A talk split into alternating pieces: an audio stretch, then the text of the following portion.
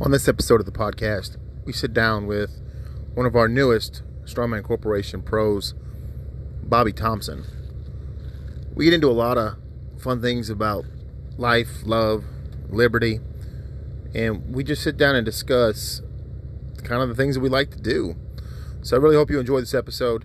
Uh, keep tuning in to the H2O cast and like us on Facebook, on Twitter. Go check us out on the Instagram.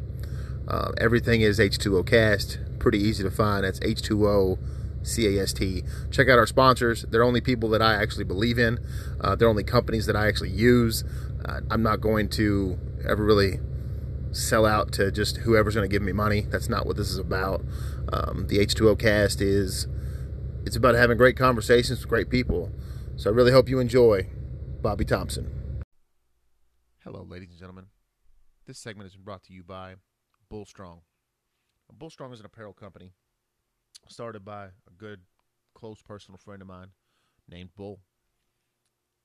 Now, here, I'm here to tell you about what Bullstrong really is. Bullstrong's a mentality. It's a belief that you can do anything. You've trained your mind as hard as you have your muscles. You believe in yourself and you know your own potential. You're the type of person who stands up for what you believe in. You do what you say and no one doubts it.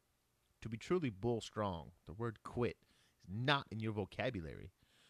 If you're listening to this and you instantly thought that fits your description, then support our brand. Proclaim to the world you are indeed bull strong.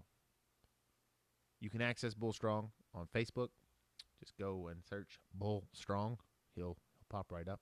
You've got Bull Strong Apparel. It's bull-strongapparel.com. To put it simple, Bull Strong's a company that don't suck. And we are live. Um, so, Bobby, let's hear about you, man. Um, who are you? Where are you from? Where'd you come from? How the hell did you just pop onto the strongman scene? Uh, well, um, as far as where I've come from, I'm a military brat, so I've been all over the place. Uh, started in Germany. My uh, dad's last duty station was Hawaii, and then we came here. Um, as far as jumping onto the strongman scene, I uh, did a small show at CrossFit Full Circle called the Beer City Brawl. At the time, I was a personal trainer in a gym, and who the gentleman who turned out to be my coach later on down the road and still is now got wind a couple of us were doing it, and he heard it went well, and then he and I started chatting, and then we really started training. And then things just kind of went to the races. And who who takes care of your training? Zane Angle, Zane Angle. Yeah, I know Zane. Zane's a good dude. you know Zane? Yeah, I met him at one of Barry's shows, of course. Yes, yeah. yeah. right here in Nova, um, which is this this place really should be its own freaking country. Uh, Yes. It's different than every other place. I mean, Well, it changes every time you drive 50 miles and cross the county line. yeah, so So. yeah, and it gets worse the more north and east you go. so uh, I, I used to live up here and fucking hated it. Just yes. hated it. My last year here was 2013. I think I made about 160 grand that year, and uh, I was fucking poor. I'm talking I couldn't even afford ramen. There were several nights I went without eating just because I didn't have food. Uh, couldn't do anything about nothing. Uh, the rent that I was paying for a basement live in next to a washer and dryer was like 800 bucks a month, and I didn't even have a door. Like it was fucking terrible. How long ago was that? This was 2013. I'm gonna tell you, it's gotten worse. Oh, good, good, good, yeah. And you still live here for some fucking reason. I, I'm, I'm gonna make my escape one day. I'm gonna make Yeah. my escape one day. I, I might recommend Kentucky. Really, really nice place. I like Um, Kentucky. Uh, super chill and super fucking cheap. Yeah, so I've been told. No, And we do have delicious bourbon. you do. Yeah. And one of these days, I'm going to get this bourbon to be a sponsor for us and provide the bourbon that we need for the show. Um, but we drink a little bit of Angel's Envy. Okay. um, just because it's a personal favorite of mine. That's fair. And if people don't like it, then fuck them. It's my podcast. I mean, nobody likes bourbon for the first two or three. I don't know. I like it. I'm good with it. I'm good for for all that we need to do. Well, I'm okay with that. So, how many years are we talking here for you competing in strongman? Uh, I think we're going. We're going into year four. I think we're right at the three and a half marker now. Okay. So, and you got your pro card this year at the Arnold. This year at the Arnold Classic Amateur. So, was that your first Arnold? So yes, it was my first Arnold.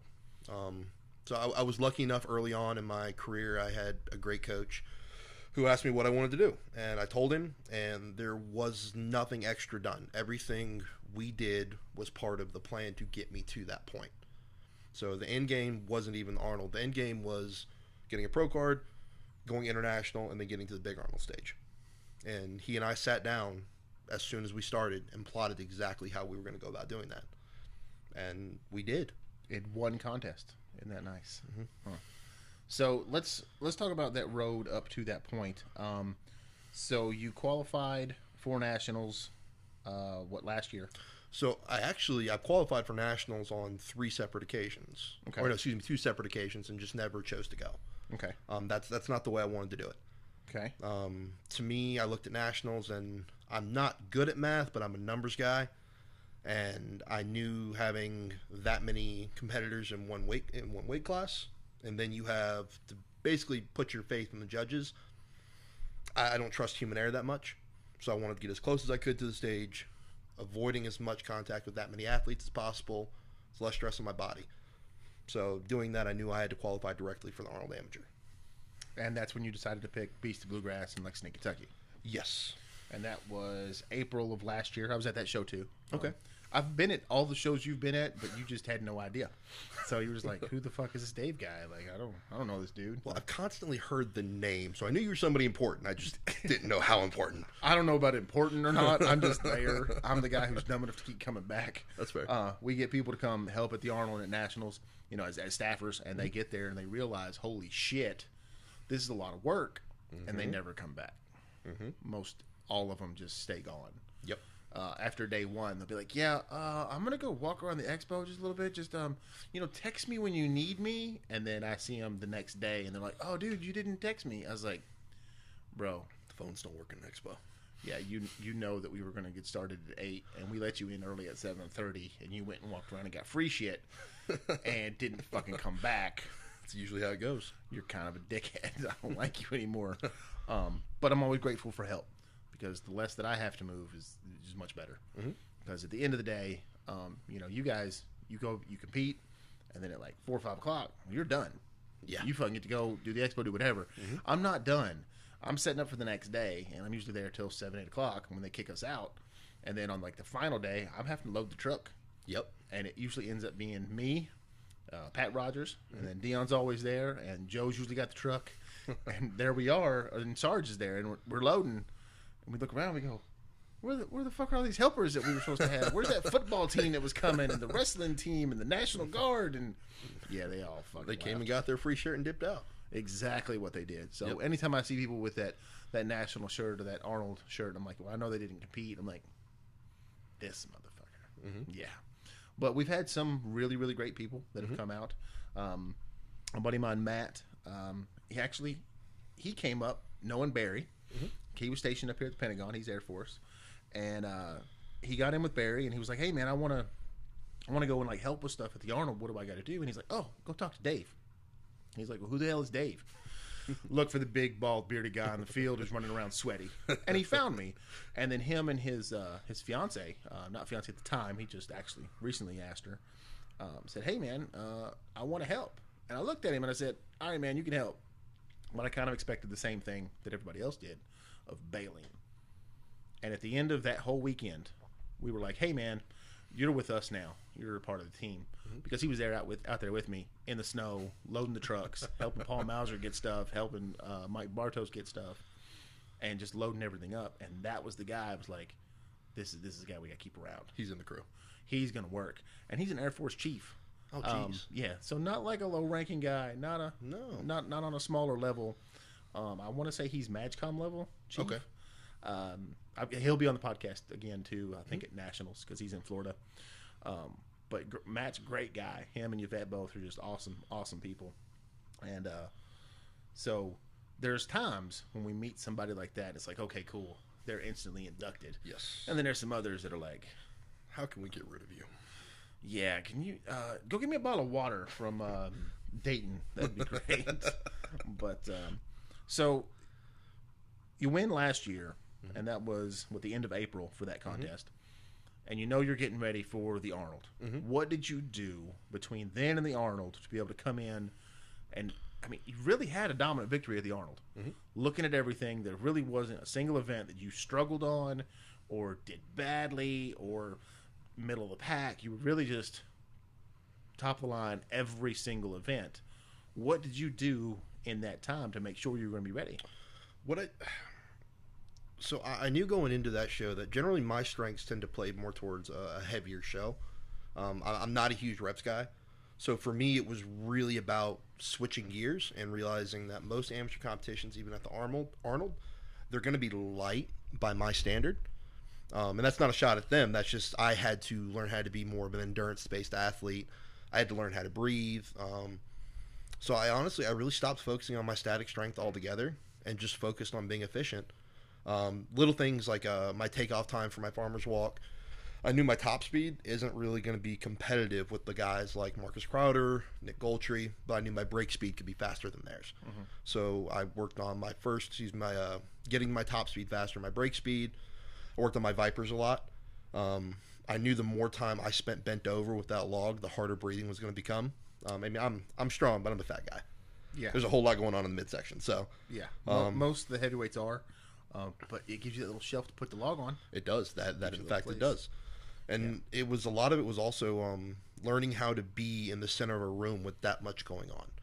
That was something my coach routinely. He my gym where I train, I'm the only strongman, and there's not many people on the barbell side when I go to train usually. So he would routinely drag me out of that gym and take me to a commercial gy- commercial gym during peak hours. It's a great time to go train strongman. well it would even even if we were doing something like an overhead press he would put me in places where people would be moving around me constantly noise that did not apply to me would be made it wasn't noise you could predict was coming it was loud it was sudden basically putting me in environments that were going to simulate being in that room Was it the buzzer during donut time at Planet Fitness? Did he take you there for that? no no no no he didn't- we, we, we stayed out of planet fitness we stayed out of planet fitness actually but um that, that was really about it i can honestly say i was in really good I was in really good condition going into Beast of the Bluegrass, which um there there was a little bit of extra put behind that competition prep. Um and I'm, I'm not saying I had to train harder for the Arnold, but a lot of it was truly dialing back, becoming more efficient in the movements, and then just being healthy. I knew I knew if I showed up healthy, I, I was going to walk away with the win. I knew that going into it. I'd never really felt like that at a competition before, but that was one of the few I knew I was ready for. Yeah, with you qualifying that early, I mean, it really and no other contest that you wanted to deal with. You didn't want to deal with nationals or anything else. Nope. You had a lot of time to I just did. be able to do whatever you wanted, and uh, that that's a huge advantage you have. Where some of the other guys that you know they qualify for the Arnold out of nationals, Mm-hmm. they've only got six months. Yep. Well, if they want it national, they better be ready. Exactly. That's pretty much it. And like with Crowder, Crowder was ready. He just, I think he needs just one more year I you know I because he's in great shape. He's doing well. As long as he stays healthy, you give him one more year. and and I agree with that. Crowder's dangerous. That's the only way to describe him as an athlete. Um, he and I talk uh, pretty five six times a month, just discussing training, how are things going. Um, when he, when he ties it all together, God forbid, like that that's going to be because he's. A lot of people don't realize he didn't get a chance to really display his static strength. So unless you've been following him and understand what his powerlifting career is, that kid statically is a monster. I call him a kid. He's, he's my age, but statically, he's a monster. Yep. And he's fast. So I, I want to be around for the day he ties it all together. I really do.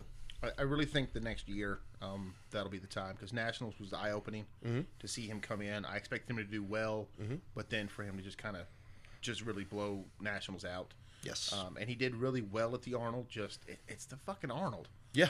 It's really heavy. It's gonna suck, and you know, don't suck. That's that's pretty much what it is. Yeah. So like when when we were there, you know, and we're watching everything kind of happen.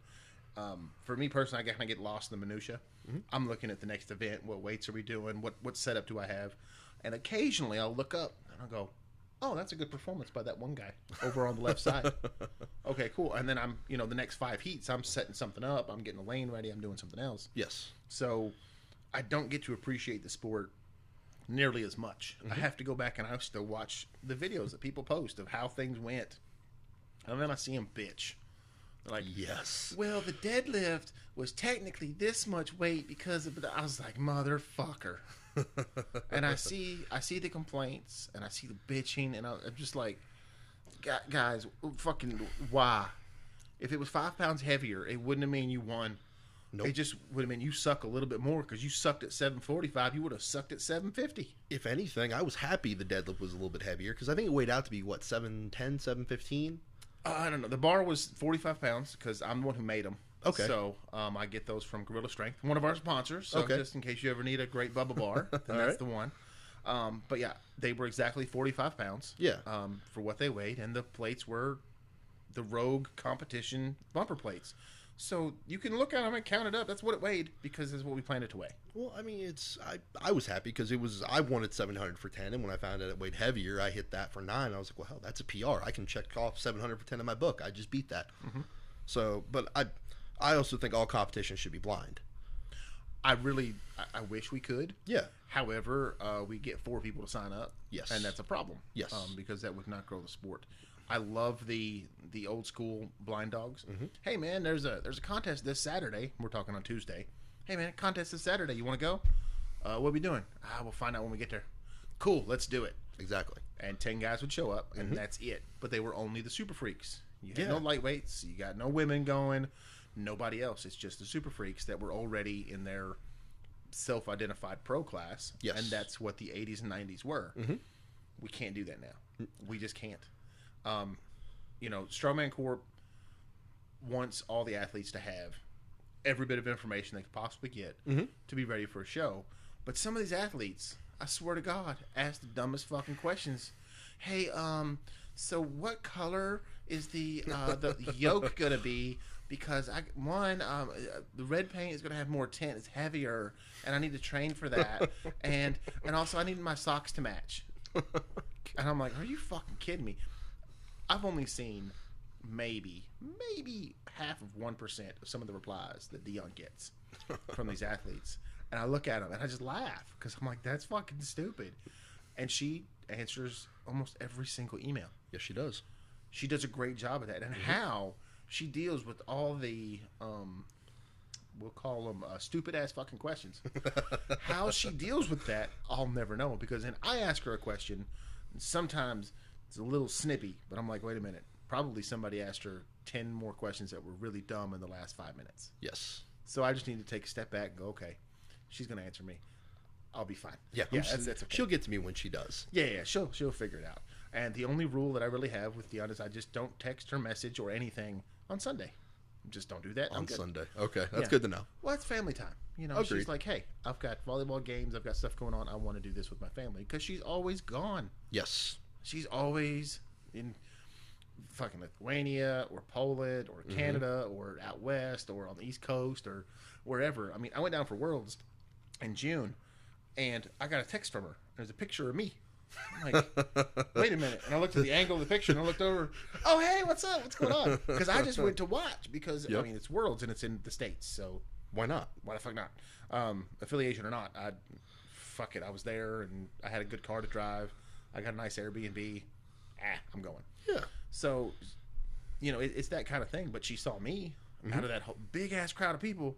She saw me. I was like, all right, that makes me feel pretty Uh, I good. mean, you're, you're you're really pretty, and I am. I you're am really pretty, and I'm sure the sun reflects off that bald head a lot. So It does, and the Yeah. beard was oiled. It's not today because I've been riding the car and it's just wind blown. I might as well rode the motorcycle over here.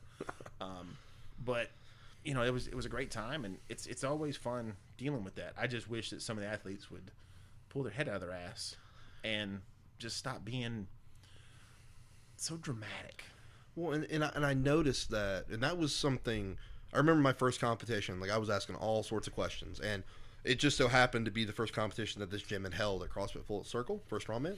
So I was kind of like, or I believe it was their first. So, and I remembered, and then looking back at that now versus when I've sat in the stands for rules meetings and other things, and I laugh at people for asking questions. And it's kind of like, well, damn. I was like, did I sound that stupid? Holy shit! Like, damn. Like, wow. Okay. That You probably did, yeah. most likely. I mean, that's yeah. But it's it's fine as long as you grow out of it. Exactly. It's the habitual guys. Oh, yeah. that bug me. well, and more importantly, people. If they don't say no, do it. If you don't want them to say no, don't ask. It's a good idea. Like it's it's common sense, people. Like It, I, I've coined the phrase rare sense because that shit ain't common. Not everybody All right. has it. So All right, there's point- no way. Point taken. Point taken. Point taken. Um, some folks are just just not that bright. Um, and you know they're all coming from different backgrounds. They all have different stuff going on. They're coming from all over the country.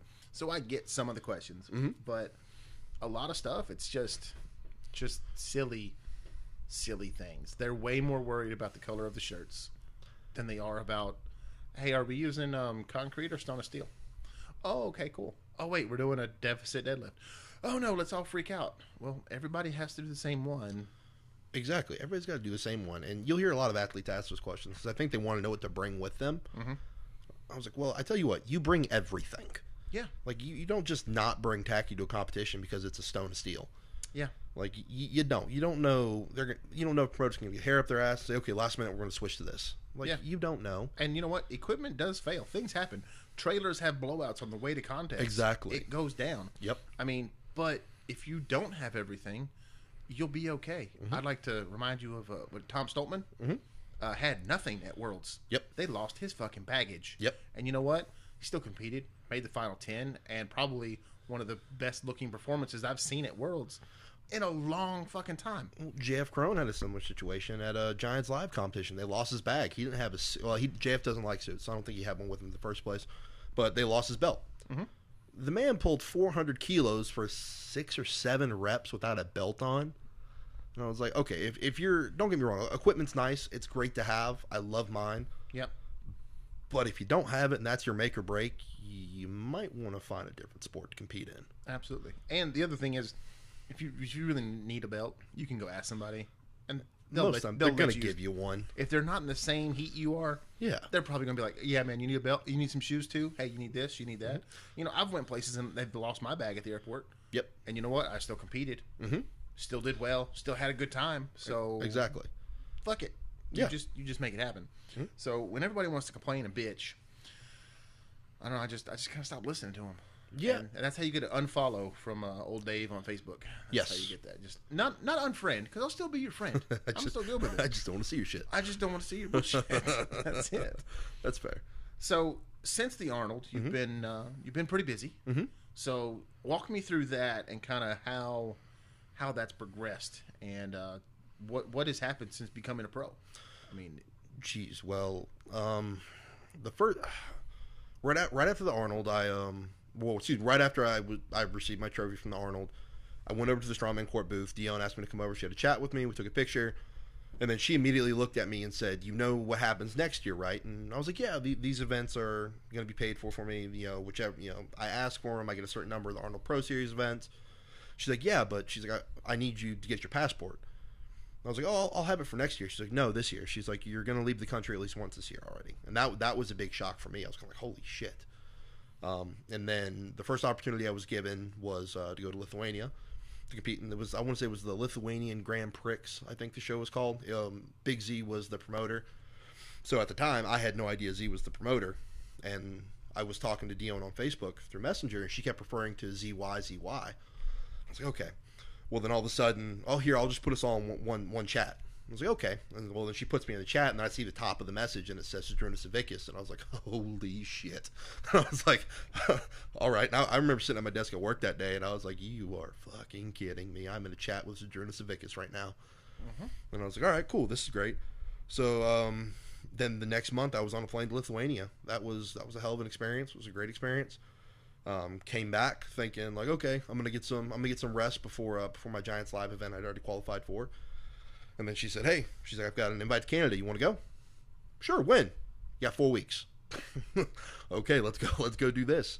And then that was one of the Arnold Pro Series events, and um, that was a huge eye opener because I got to see the level of competition that's potentially going to be present there. Um, Canada was it wasn't my best performance, but I had two. It, I did very well in two events, but it wasn't my overall best performance. I ended up uh, having a minor injury on the first day, which at that level it, it knocks you out of the running. It truly does. Um, that and also it was neat because winning Canada or having placed top three, I would have made a little bit of money, but it would have already it would have qualified me for the Arnold Pro Ohio, which I was already qualified for. So being in Canada, I got to actually focus on the experience. I got to go. I got to learn. I got to sit back and really strategize. Okay, next time I'm going to do this differently. So I really had nothing to lose, which which was interesting. Um, did that play against me? I think it did. I think I think I did hold back a little bit on one or two events, but at the same time, I think being able to hold back, take in where I was, take in how things were happening at that level, is really going to help prepare me for next year. It's almost like you you have repeat years because Mm-hmm. you qualified early. Mhm. You got to take the year just to train, have fun, enjoy strongman for what it is, not worry Yes. about contests. And this year, what you've got is a bunch of contests to do that you can also just have fun at. Mm-hmm. Exactly. You don't have to push for a first place to make sure you get it and injure yourself and, and get fucked up. Exactly. Because a lot of the guys go into the, the Arnold Big Show and they're limping in. Yes. Um, and they're they're dealing with a, a torn hamstring or partially torn bicep or a shoulder that doesn't work. Martines, um, he'll he'll be on the podcast later. I'll give him shit about that. Um, but you know you got guys that are dealing with a lot of injuries. So hopefully through this time you can make it through without any injuries and then place well next year. Yes. Um, so a- as of right now, I've only got one more competition coming up this year. It's the Giants Live. There potentially is something in October. Um, I'm still working out a few details on that, so I'm don't know if I want to throw that one out there as public knowledge because I don't know how it's going to play out. I'm still trying to get some things paid for. Um, but then October would be my last one, and that would be in Dubai. Um, I'm, I'm unsure how that's going to play out. I'm still talking to Dion about it, but that's that's a maybe right now. Yeah. But um, and then after that, it's it's off season to the Arnold, Ohio. I'm not going to do anything. Um, I've got some big numbers. I want to do some really big things on that stage, um, especially with the deadlift. And then I'm assuming the Austrian Oak's going to be happening because it never doesn't not happen. there's some sort of pressing event, there's some sort of pulling event, there's going to be a throwing event, and there's going to be a heavy carry, um, one or maybe two, and then there's going to be something else. And then the Wheel of Pain. Because that's just Are they bringing that back? I have a hard time believing they're not going to. They spend a lot of money. It's huge. It does look cool, but Yeah, it's it the only injury that I saw on it uh, last year was a really shitty one, mm-hmm. and it wasn't to a pro, it was to an amateur, and he was actually helping us, and there were some fucking punk kids. We were just sitting over there in the area. We were just hanging out. It was like five o'clock. yeah. and we're like, we're dead tired. I'm over there using like this massager on my leg. I'm like, oh, this feels fucking great. And everybody keeps coming up. Hey, can we get a picture? Can we get a picture? Can we get a picture? I'm like, no, go away. No, no. Just use, it's fenced off. No, you cannot jump. Go away. And then this one guy came up, and I was like, man, I didn't care. Dude, g- whatever. Take a picture. And then they're taking a picture. and I got my back to it, and then my buddy Rob looks up and he goes, hey man, it's spinning Oh, what? And I turn around and there's four of them, and they're all getting it going. And I mean, it's it's moving pretty good. So we're like, hey guys, stop, stop, stop, stop, stop. They won't stop. So I was like, I just went to put a hand on it to slow it down, at least maybe stop them a little bit. And Rob came over and helped too. And as soon as he stepped on the mat and put his hand on it, snap, ruptured Achilles. Oh, Jesus. And they heard that, and then they saw it, and then they all ran off. I was like, you motherfuckers. Luckily, I knew the, the head of medical, which is uh, Chad Clark's wife, JC. She'll be on the podcast, I think, tomorrow. Cool. So and it's good to know good people. Yeah. Uh, so I called her up directly. I was like, hey, I need a medical team uh, at the Strongman area, like now. Because otherwise, you got to go try to find one. And at 5 o'clock, good luck. Yeah, that's not gonna happen. So then two teams showed up within like three minutes because she Oh, jeez. put the call out, and then they got him off to the hospital, got him checked, ruptured Achilles. He stayed one more day, and he hung out with us, and he got him a little scooter thing. Um, but he, you know, he was a trooper about it. But I just I hate that that injury happened, and it's like that shouldn't have been our responsibility. I shouldn't have been doing that. I shouldn't have even been- been over there. But it fucking happened. yep. So, damn it, damn it. you- it- the thing with an Achilles though, when it ruptures like that, i i it's not usually there's usually you're on borrowed time anyways. Like Yeah. things like it's not really often where things just go boom like that and they just happen out of nowhere. Right. So So- there was some underlying thing going on. Exactly. So and I get it. I just hate that it happened when I was there. I agree, but I'm I can say that for him, it's probably better it happened there than it happened when he was running a yoke, squatting, or carrying something that could have further caused an injury. Right. And then fell on him and possibly killed him. Exactly. Yeah, like when he was loading a stone. Oh dear God. E- Exactly. That's, worst case scenario. I mean, I, hey man, I'm sorry it happened to you, but all things considered, you made out pretty well. Yeah, I think I think he's be better for it. I'm sure he'll be back next year because we got to give him shit. Um, he's got to be there. He's one of the guys that will actually come and stay and um, you know work with us the entire time. And Yep. he's he's a great guy. Him and and all the other guys out of that uh, Bixler crew up there, um, they do just really really well. So, do you remember taking an axle to the temple in the warm ups? was that you? That wasn't me. I was the one that grabbed you and was checking on you. Oh yeah yeah yeah. I That- remember that, and I was really pissed off about it because I told them motherfuckers to stop, and they didn't. All right. Yeah. So, So- that was you. Okay. Yeah, I was all right. the one that orchestrated and opened things up, thinking I was like, okay, like you guys go over there with the barbell, we'll come over here with an axle, we'll go long ways, they'll drive it right between us, life will be good. Yeah. Well, then you fucked everything up by backing into that thing. Yeah, it was my fault that I backed in. Yes, it was. Yes, yes, it was. Fucking assholes. Well, that- I hey, will- guys, can you like knock it off for like three seconds while I put this shit away? Well, that female competitor pissed herself. That Did was she really? I, she, I'm pretty sure she did when she hit me, or when you turned around. Oh. because that was when because I saw it coming and I was like in slow mo and I was reaching out to put my hand on your back to stop you. Yeah. and then you turned around into it and you looked at you didn't really look at anybody, but you looked that general direction. I'm pretty sure she pissed herself. oh, well, good. I Yeah. hope I hope she did, and I hope she chafed. I really do. um, but you know, I, adrenaline was running. If that had hit me any other time of the day, I probably would have been like really pissed. But You it were, just you were pretty pissed. it just hit, and I was like, I got other shit to do. I don't have time for this. I gotta I gotta you, go. You were you were pretty pissed, and my first thought was, "Damn, this is a big boy. If, if he oh, don't don't please." Don't punch the girl. Don't punch Please, the girl. please don't hit anybody. Like, yeah, that's that. Violence is not usually my first option, um, but I might yell at you really loud. I was gonna say, if Um, I get hit in the head with that of an axle, Yeah, um, I guess I, I don't know. I guess it, it wasn't sharp, so it didn't cut or anything. So thank God. But yeah, it did hit me in the temple, um, and that kind of that kind of sucked. But again, man, when it when it's that time, and we're on day two. You Oh, know, yeah. I'm going at, at such a high pace. You could probably hit me with a sledgehammer, and I wouldn't care. I would just keep going. Uh, that would be the, the the way to go with it. well, you did keep moving. I, gi- I give you credit for that, and I, I've been hit there before, so I know how that feels. Yeah, but it's- that was that was funny, especially when you asked, when you messaged me saying, "Hey, what do you think about coming on the podcast?" and I and I realized who you were, and I was like, "Oh shit." How much of that does he remember? like, let's, let's, I, I just I try not to focus on the negatives, man. It's um Yeah.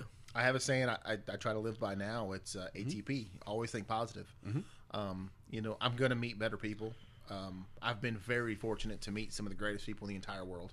Um, like when I drive to Virginia, I go straight to Martinsville because where Pat and Kareem Rogers are, and you know Pat, and it, they're just some of the best people that I've ever met in my entire life, and I'm really lucky to know them.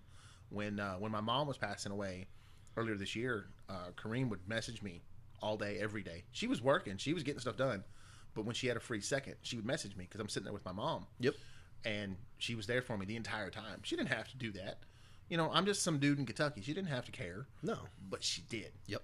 And that meant the fucking world to me because you, the amount of people that came to see my mom in the hospital 2 Two people uh, her brother and uh, her niece. Yep. And, that was, and they came in the same car. So I don't know if that counts as two or not.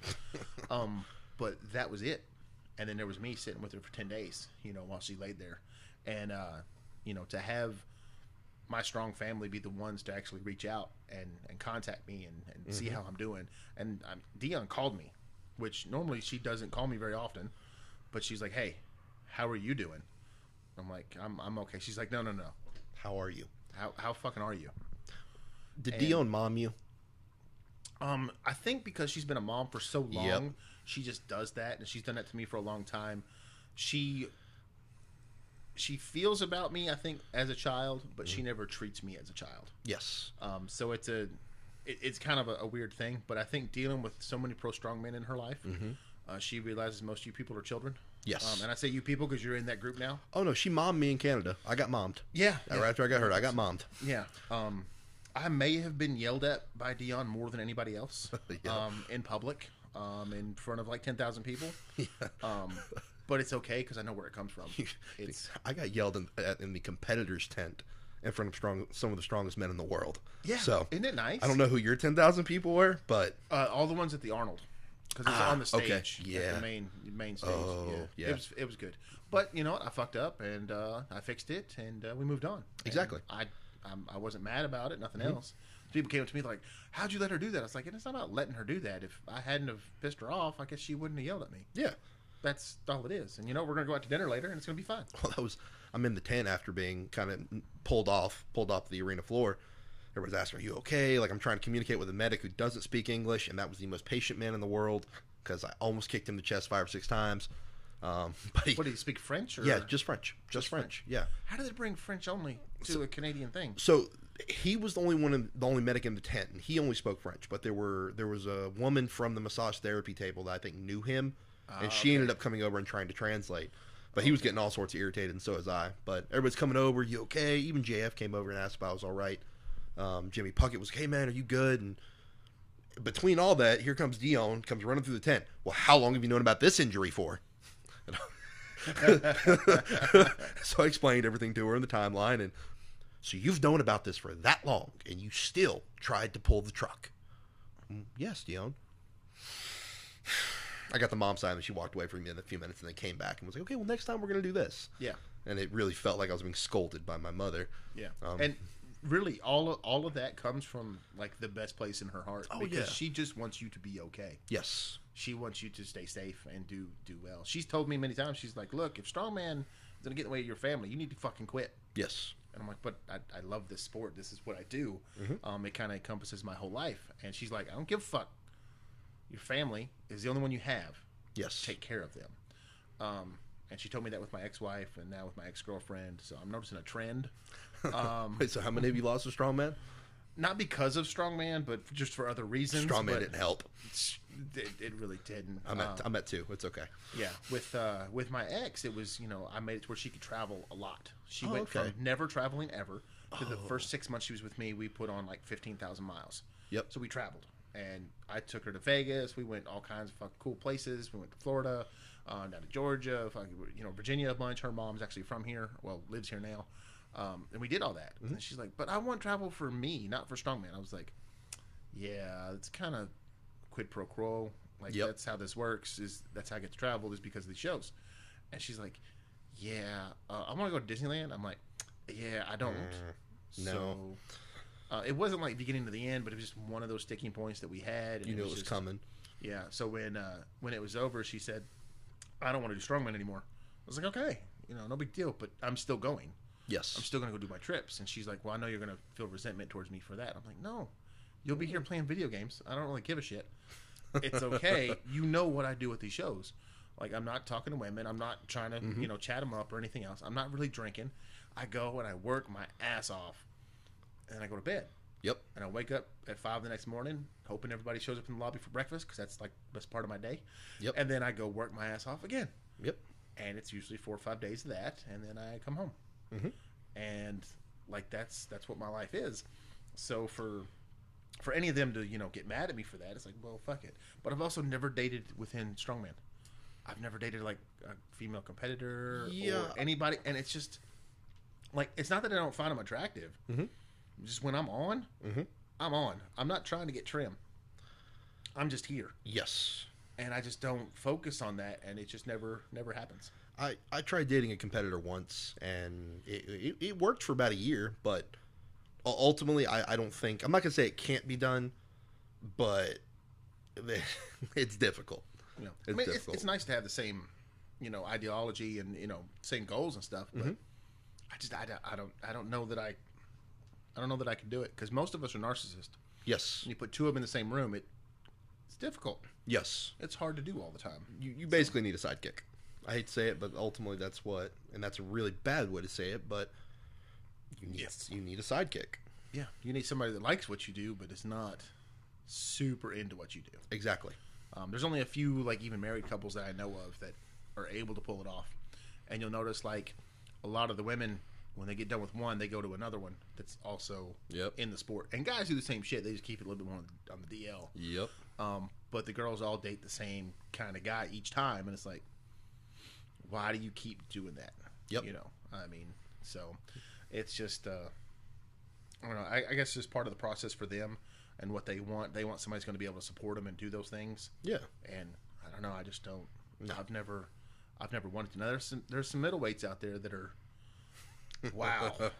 I mean, just there. Even a couple of the heavyweights, I'm like, wow, that's that's amazing.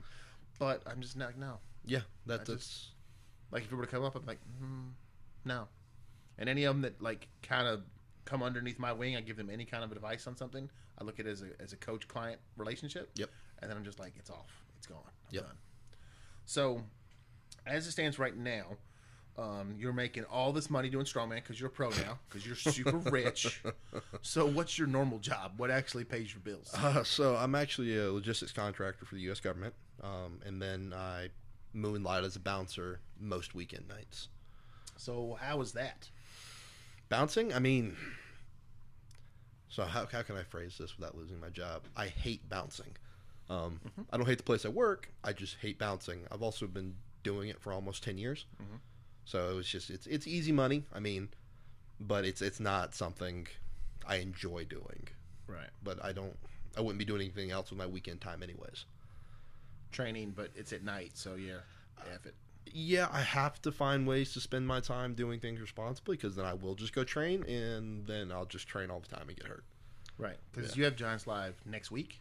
Yes. So, are you actually like calming down a little bit, or are you still trying to go in there and do max lifts and hit ninety percent on everything? Not at all. Um, I've actually, this is the first time I can say I have dialed back and really calmed down for a show. And it's because I had to. Um, I've got some, I've got, I've got some, I won't say nagging injuries, but my body was giving me some very clear signs. Hey, so- something's up. Time to rest. Exactly. Um, so I've been getting getting a lot a lot of dry needling done, relaxing. Um, I, I haven't really done any cold tub therapy or anything like that because well I don't have a bathtub big enough to get into. So Uh, I recommend a horse trough. You can get them at uh, Tractor Supply. you can, but finding a place to store them is also very interesting. You have a balcony right out here. I saw. Yeah, I think it would fit out there. I don't uh, I don't even stand on that balcony. All right, then outside your front door, there's a, there's some stairs out there. Yes. Next to them stairs, I think it'd be. Ne- next Next to those stairs, I think you'll be fine. it probably wouldn't be there very long. Yeah, and I think if you do the uh, if you do the piping right, I've got some uh, some how to videos. You can make it a hot tub and or ice bath, depending on the campfire you have next to it. So we can make that work. I mean, we can get you some treatment. I don't think I want to be the first one to try this.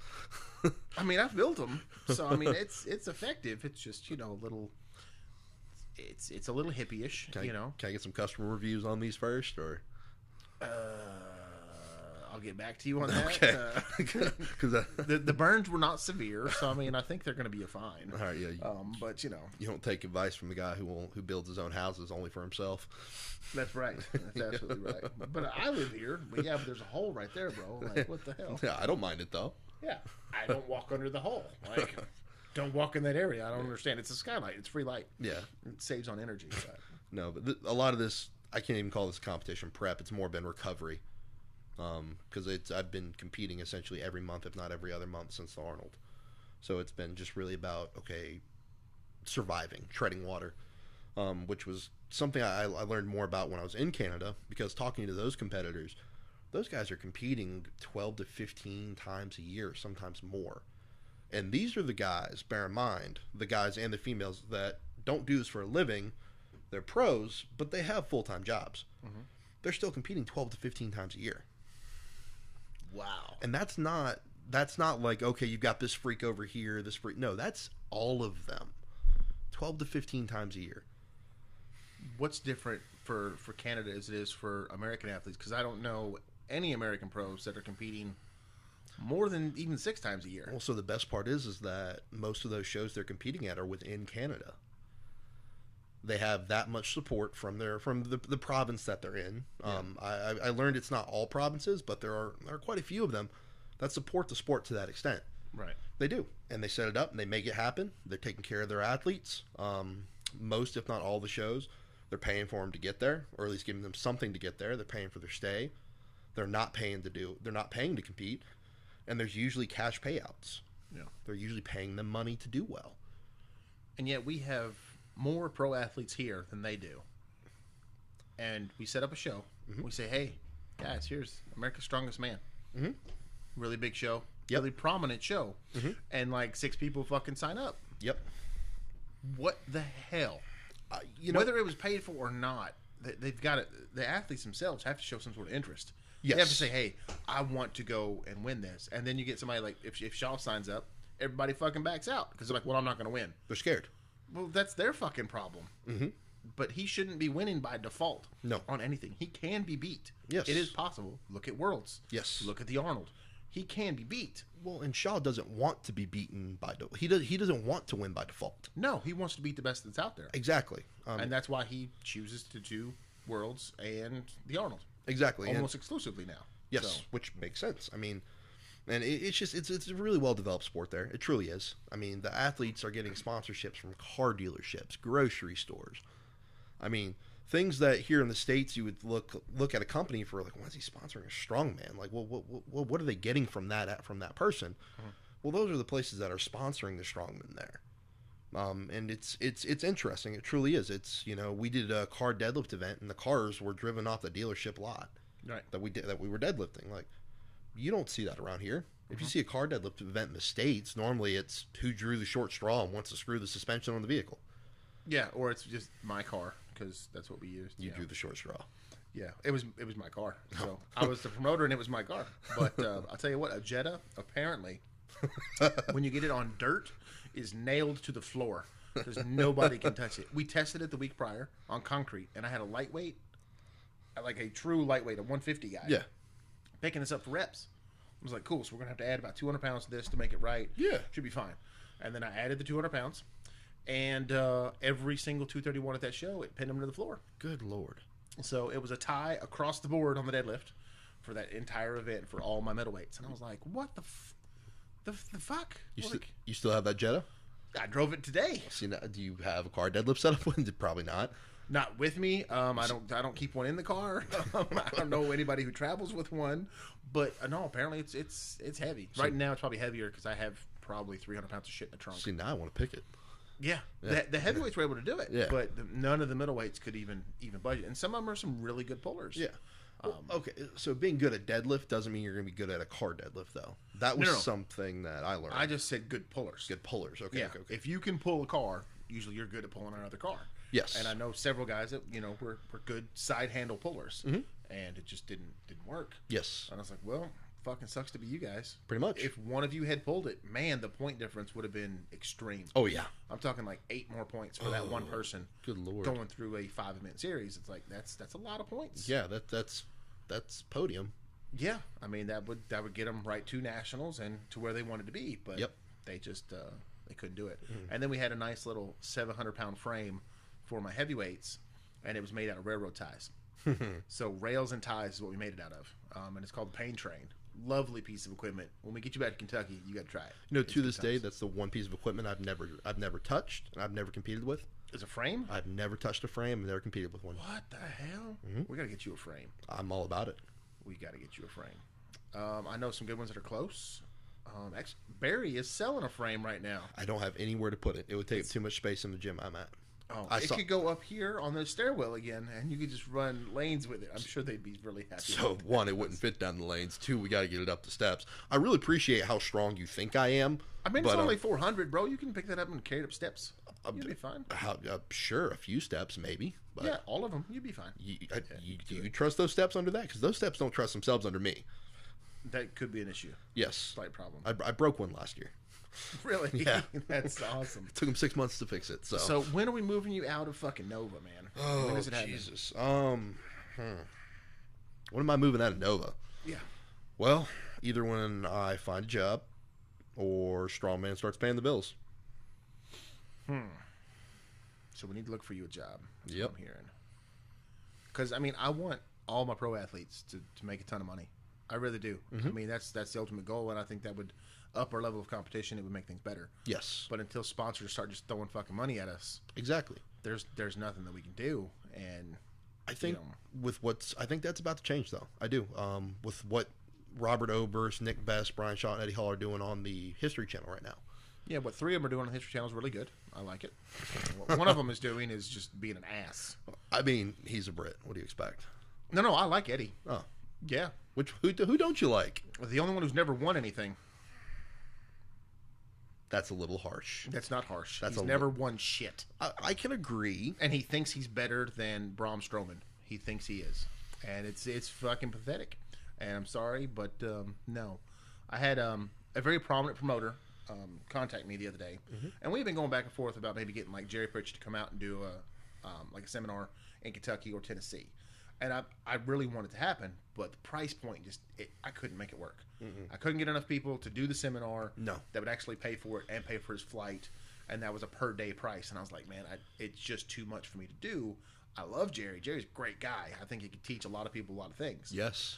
um, but the price point just wasn't there. And he reached out, backed out, and uh, and this promoter, I'll I'll keep him nameless. I'll get him on podcast later, and then we'll talk about it. And I'll be like, hey, I told a story about you. Um, but he contacted me. He says, would you be interested in Robert Oberst? And I said, um, absolutely fucking not, because the dude doesn't know dick. I'm sorry, he's just a big, strong guy. That's it. He doesn't prep well for shows. He doesn't compete well. He doesn't do anything. He tells the world not to deadlift because he sucks at deadlift. He sucks at deadlift. He does. He That's- zeroed every time at Worlds except for this year Yes. when it was a lighter ish deadlift. Yes. But otherwise, he sucks at deadlift. He does. And he says, Oh, you guys shouldn't do it because I hurt myself. He hurt himself because he sucks at deadlift. Because everybody else in the sport somehow can deadlift. It's weird how that works. Kieloskowski. Yeah. Sorry. Yeah. But he still deadlifts more than OB does. That is true. Good point. And he's a better athlete than OB is in every way. Oh, he's Polish and angry. Of course he is. He's actually a really nice guy. I know. He, I he was. mean- he- I met him. At the, I got a chance to meet up with Arnold. Oh, cool. Um, yeah. I, I got one of the very few existing pictures of him smiling next to somebody. Yeah, he's actually a really funny guy. He's, Yes. he's got some good jokes. He's got Yeah. some good dry humor that will just slide right in and just like fuck some people up. It's it's it's kind of nice. It's almost like roast battle with him on one side. It's it's kind of fun. Well, I saw him on day one and asked for a photo, and he uh, was he was with his girl, so I think I caught him at a bad time. And Yeah. I was like, okay. And then I came off. I came off the main stage af- after the final day with my trophy in my hand, and he turned around and smiled at me and acknowledged me at that point. And that was that was when I got a picture of him, got a picture with him, chatted for a second, and then I had to go. Mm-hmm. Well, you know, he came up the same way you are. Yep. He won the amateur worlds. Yes. And so that his progression is it's along the same line as yours. Yes. So he can identify with that and Mm-hmm. he's, you know, one of the younger guys. So he can kind of see, hey man, I know that's that's a tough contest. Mm-hmm. And now you're you're coming to the big leagues. So trophy, where where is your trophy? It's at my gym. At your gym. Yes. How'd you like that trophy? I liked that trophy. I liked it a lot. It was unique. It was different. Different. Yes. Um, Yeah. I know the guy who made those trophies. Oh, do you now? Yeah, his, his name Dave. his name's Dave. Yeah, his name's Yeah, Dave. yeah, yeah. he got that set up where he did the, all the painting on that trophy Yeah. and everything, uh, and delivered it. to, You know, so I mean, I like it. So but, you know, I liked it a lot. It was like it was different. It wasn't like anything I'd gotten before. It wasn't generally if you do this long enough, and I'm I'm gonna say at the at least at the amateur level, you see the same kind of repetition between the trophies, the style of the trophy, even some of the swords start repeating themselves and Yeah. battle axes. you get swords, you get battle axes, you get plates, you get helmets, yeah, and that's that's kind of everybody wants to go with that Viking theme, and I'm like, hey, man, that's cool, but let's do something different. it's overdone. Like let's do something strongman, yeah, and that was that that was neat for me um, because it said the Arnold on it. yeah, So that was that that whole experience, that whole weekend was still Canada was my favorite trip, but the Arnold was my favorite contest. That was cuz that was one my my father's been at all my competitions that have been on the US soil. Um, but that was one where my best friend came out, um, my coach came out, which my coach had been in t- one or two others. My coach came out. Um, I had a lot of family out there. I had family in Ohio. So, and I'd also made a promise to them because I used to go, I had been to the Arnold Classic two or three times, just going to visit. right. Um, Stand in lines and Exactly. be angry. And they'd always harass me about when I was coming back. And I think I said when I was a freshman in high school, I wasn't coming back till I was competing. And that, so that was, there was a lot of nostalgia being there. There, there. there really was. Like, I was finally here. That was something I said I was going to do as a freshman in high school, and I did it.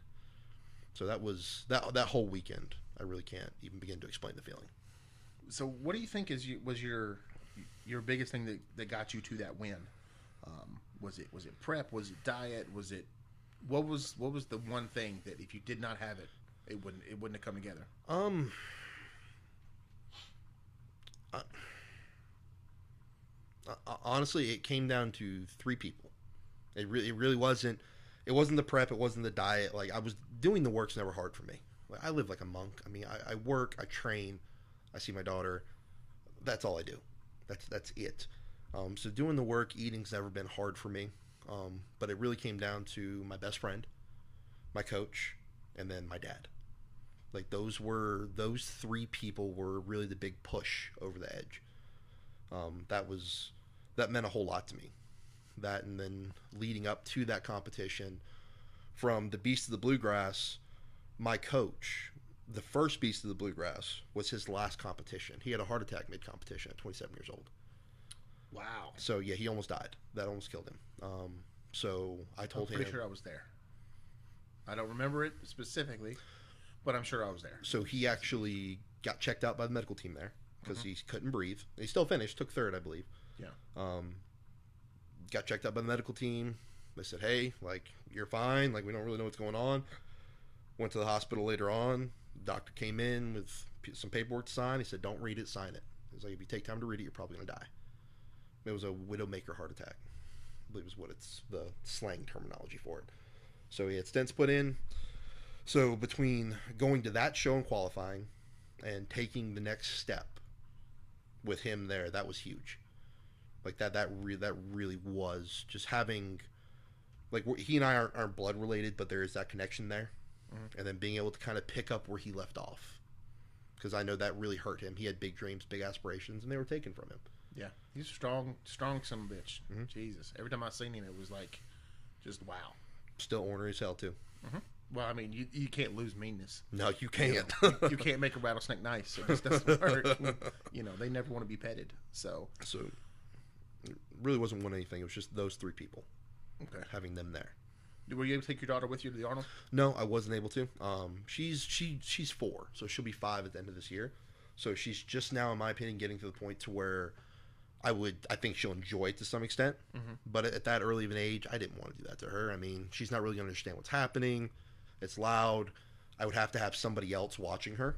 Um, and that's also when I have her, I want my focus to be able to be on her Right. and I would have felt guilty, I think, not being able to go focus on, not being able to go focus on my daughter, not spending time with her. Okay. So So, with your training cycles, Mm-hmm. how much rest are you actually getting? How much? How much sleep? So how much sleep? Oh, geez. I'm lucky if Monday through Friday, I'm looking at maybe six, six and a half hours. So I'm lucky. You got a CPAP? Nope. You gonna get one? It's on the list. Yeah. Insurance cover it? Uh, I don't know. We'll see. I mean, you do got one of those nice government jobs. It might. so it's, it's possible. Yeah, we'll, we'll, we'll see. I mean, it- it's it's one of the things. It's on the list of things to do. Um, but just having to space my PTO out properly or my paid time off so I can go compete. I, I don't want to take a day and go. I've been so tied up. So I think this off season I'm going to have that's going to be one of the investments that's made. It's going to be a CPAP. For everybody that I've ever known to get one, uh, it's game changer. Mhm. I mean, like life and death game changer. Yes, Um, changes everything. So your gains should be a lot stronger. yes. Hello, ladies and gentlemen. This segment has been brought to you by Gorilla Strength Equipment. They build the equipment that we all use. They take great pride in what they do and believe wholeheartedly that things worth doing are worth doing right. Everything they send out, they're proud of, and every single item that comes out of that shop has a lifetime warranty. Just as important as producing heavy duty quality equipment is providing top notch customer service. Their number one purpose in life is to make a difference by helping people. Their goal is not to make a transaction with a customer. That doesn't mean shit. It's to create relationships, build friendships, and help people achieve their goals. The home gym craze is really just gone crazy. People aren't wanting to go pay 40, 50, 60, 70 bucks, you know, to go to a gym and spend, you know, several hours of their life there. They're trying to do it in their home. They're trying to do it in the garage, trying to do it in the basement. They're just trying to get it done. So this is a place you want to go to. Gorilla Strength Equipment will make just about anything. The creative mind that David Dennis has is unfathomable. I've, I've helped him design stuff myself for strongman events. You might have seen our equipment at Mammoth Strength Challenge. You might have seen it at Kentucky Strongest. You might have seen it at the Arnold Amateur World Championships. Last year, we just used the Bubba bar as the axle deadlift for that championship. Now, we were able to load that bar up to over 700 pounds. There was no flex, none, none whatsoever. And we still had enough room to put another 400 pounds of bumper plates on there. See, they make great stuff. You need it. I need it. I use them all the time. I've got hubs, I've got axles, I've got bars, I've got grip stuff. Everything that you could ever need from Gorilla Strength is there. You need to contact them and let them know. Now, we're running a special deal for you if you're listening to this podcast. If you use the coupon code H2OCAST, that's H2OCAST, when you do your checkout, you can get a Bubba Bar at the low, low price of $120. And that's shipped. That's everything included. That's called you spend $120 and it's going to get delivered to your house. That is fantastic. You're not going to find another deal like that. Now, these are the same bars that we used at the Arnold Championships, the amateur, amateur World Championships. We use these bars, they're fantastic. So if you go online, you go to gorillastrength.us and you use the coupon code H2OCAST, it's H2OCAST, then you can get these very, very, very special bars for only $120 shipped to your house. Normally they're 150, so you're getting 30 bucks off. This is a huge discount, everybody. Go and check out David Dennis at gorillastrength.us. And we're back. So CPAP is in your future Yes. ish. I would highly recommend sooner than later. Yes. Before anything else, before ice bath, before any of the rest of it, get a CPAP so you can actually sleep. I agree. Um, sleeping would be absolutely ideal for that uh, recovery and muscle building stuff you like to do. Yeah. Um, so, with you being a Nova, you do have a lot of other things that are available to you. Um, have you tried uh, sensory deprivation yet? I have not tried it yet. Um, that is something I want to do. However, again, it's so I'm, I'm a creature of habit to a fault, and I don't like deviating from my days, and that is something I'm working on. I haven't tried sensory deprivation for that reason, and also I don't I don't not see the importance of that. I guess level of meditation almost. However, for me, I can't justify taking time to do that when I know you know, an ice bath or a hot tub or getting a massage or getting Graston done or getting a CPAP are all things I feel would benefit me further along in the future. Mm-hmm. I already do a lot time in my day to meditate. Um, that is something I do every day without fail. Um, Well, here's the here's the, the fun part about the sensory deprivation. Um, the water is body temp, Mm-hmm. so when you get into it, it's it's really helping you with your circulation. It's Okay. helping you with all your other bodily functions. Okay. and it keeps you in the water for that time, and you're also getting all the magnesium because it has Epsom salt in it. th- that's the only way you float, I believe, is because it's so Because uh, it's so yeah, so yeah. Hmm. you're going to absorb a lot of that salt. Um, you're going to get a lot of the Epsom in, in you and the magnesium. Yes. so you're going to actually feel better when you're out of it. okay. Plus, you get that meditation time. Okay. And you get to actually turn everything off because you're a guy who's always busy, always thinking, always go Mm-hmm. planning for the next thing. This is the time for you to just turn it off, Yes, but not necessarily be asleep. But a lot of people fall asleep in there. I will fall asleep. Yeah, and that's that's fine. But spend the time. Yes. You know, take that time out for yourself. Where I'm at in Kentucky, uh, it's two hours away for me to go Oh, to do geez. that.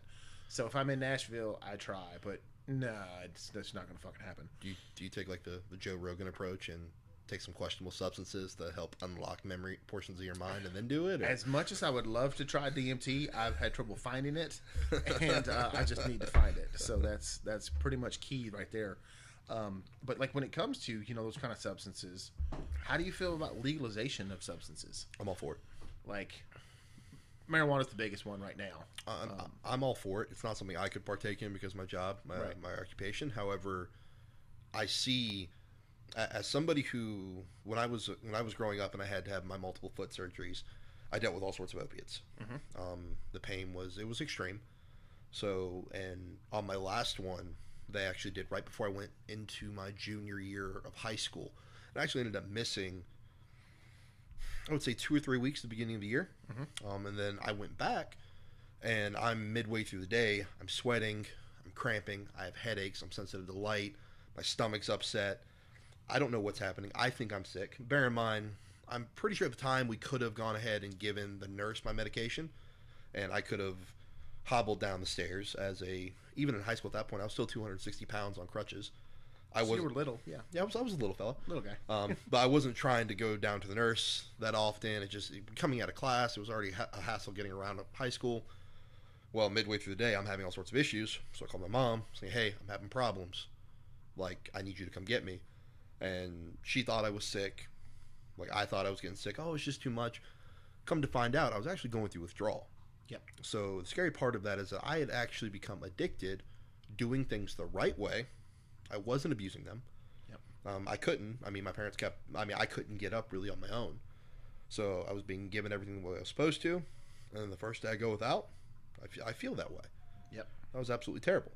So for me to see this and see there's another option for the guys, yeah, do it. Mm-hmm. Mhm. Do it. There's no reason not to at all. and that's the way a lot of people go. Um, my uh, my brother started out that way. Uh, he hurt his back when he was young. He was a plumber, construction worker. I mean, he worked all the time, but his back always hurt because he lifted and you know he he picked up awkward heavy shit. Yeah. He didn't do strongman. He didn't care about it, but you know he did that, and it turned you know later on into a pill addiction, mm-hmm. and then that turned into a, a, a heroin addiction, and then it eventually killed him. Yes. Um, and he was under my employ when that happened. Oh jeez. So I was uh, I was living in Maryland, owned a landscaping company, and he was doing work for me. He was a plumber, so I was I would have him do the inside work. He was completely tatted up, but at the time I was like, "Hey man, let's keep those covered." Yeah. Um, because, well, you know, we have customers who are in their house. Let's not do that. So he was working for me. He was mowing, trimming, uh, doing inside work, doing construction work, doing plumbing, doing whatever we needed. And I got to a point where I paid all of his bills. I didn't give him cash ever. Never once when I gave him cash. He worked for him to live, but I gave him everything he wanted. Yes. All the food he ever wanted. Um, I gave him a truck. I, I filled it up with my card. Um, everything I possibly do, just make sure because I knew that it Where was the money would it- go. Mm-hmm. It was a problem, but he was finding ways to get money because he was he was resourceful. He'd Yeah. go and he'd work, and I'd go fill the truck up, and I'm like, man, how'd you drive 400 miles since yesterday? Well, I was doing work. I was like, no, you went from this city to this city to this city. That's 36 miles. Yep. How'd you go 412? And you need gas already. How how how the fuck that happened? As an option. And it just went that way. So he goes into a Home Depot, and then he falls down with a heart attack. And uh, they do CPR on him for 30 straight minutes till he gets to the hospital on the southeast side. Yeah. So going into DC made it fucking terrible, just awful. Um, and he never he never recovered out of it. Yeah. Um, And it, it all started with fucking pills because his back hurt. that he was given. Yeah, that a doctor said, "Hey, this is a good idea," and then more doctors would give it to him Yep. because he say, "Hey, I'm in pain." Yep. And they go, "Here you go." Have you heard of a uh, kratom? Great. I've heard of it, but it sounds like some I don't know, like I see the places that sell it Yes. around where I'm at and it looks like some fucking methadone clinics. It it does not look legit. It's always set up like in vape stores. Yeah. and like really shady looking places in not great neighborhoods in between a cash loan place and a laundromat um, where it looks like they were selling straight heroin off the corner Yes. um, so kratom i don't i don't put a lot of faith in because of that but i have no experience with usage or anything else So you're 100% right for not putting faith in it from places like that. yeah Um, however, before when Kratom first came out, it wasn't on. It, it's still not on my no-no list for work. I don't believe. Right. Um, however, I having I used it a few times. I really liked it for pain for pain control. They have multiple different forms of it. is it it's not a narcotic though it's not a Um, it's, a not a plant. schedule one No, it's it's a. pl- However, it just because it's not a Schedule One doesn't mean it's one of those things that could be brought into question. Um, and I asked my regional security officer, I'm like, hey, like I've been using this stuff. Like it's not on our no-no list, but where are we at with it? He did a little research and just advised me, hey, it's probably best if you're not, um, only because it was still within the gray area. I was like, okay, cool. So no harm, no foul. Um, but that stuff actually, I I really liked it. I did. Um, you've got a, you you have a white strain, which is going to be for more energy and, and cogn- cognitive function, get you going, get you moving. You have a green strain, which is going to be for mood elevation, cognitive function, and pain control. Actually, so it's an upper and a painkiller at the same time so here, he, exa- well, so mood elevation being it's going to make you feel happy, but you're not exactly going to be energized. You're just going to be more content doing what you're doing. Um, I was using it just to take the edge off my hips, my knees, my feet. Um, and then you have your red strains, which your red strains are more for relaxation, help put you to sleep. So it's a plant, and there's no, there, there's no, there, there's no. It hasn't killed anybody. It's actually been used in Thailand for t- 2000 plus years. But if you go to Thailand and start looking at it, there's actually, they give you the death penalty for even having it because it started cutting into their opium production. Really? Yes, like that's ex- yeah. It's it's not addictive. Um, it was primarily being used for in the states by people to help get them off of various pain medications because we do have methadone. Well, methadone isn't your your insurance will never pay for that. They'll pay for you to become addicted, but they won't pay to help you get rid of it. It's very expensive. Yeah. well, kratom's not, and it's a plant. It's not manufactured. It's a plant. So it, it's just for something. If you're looking for something to aid in pain or to aid with pain control, it's not a bad. It's not a bad way to go.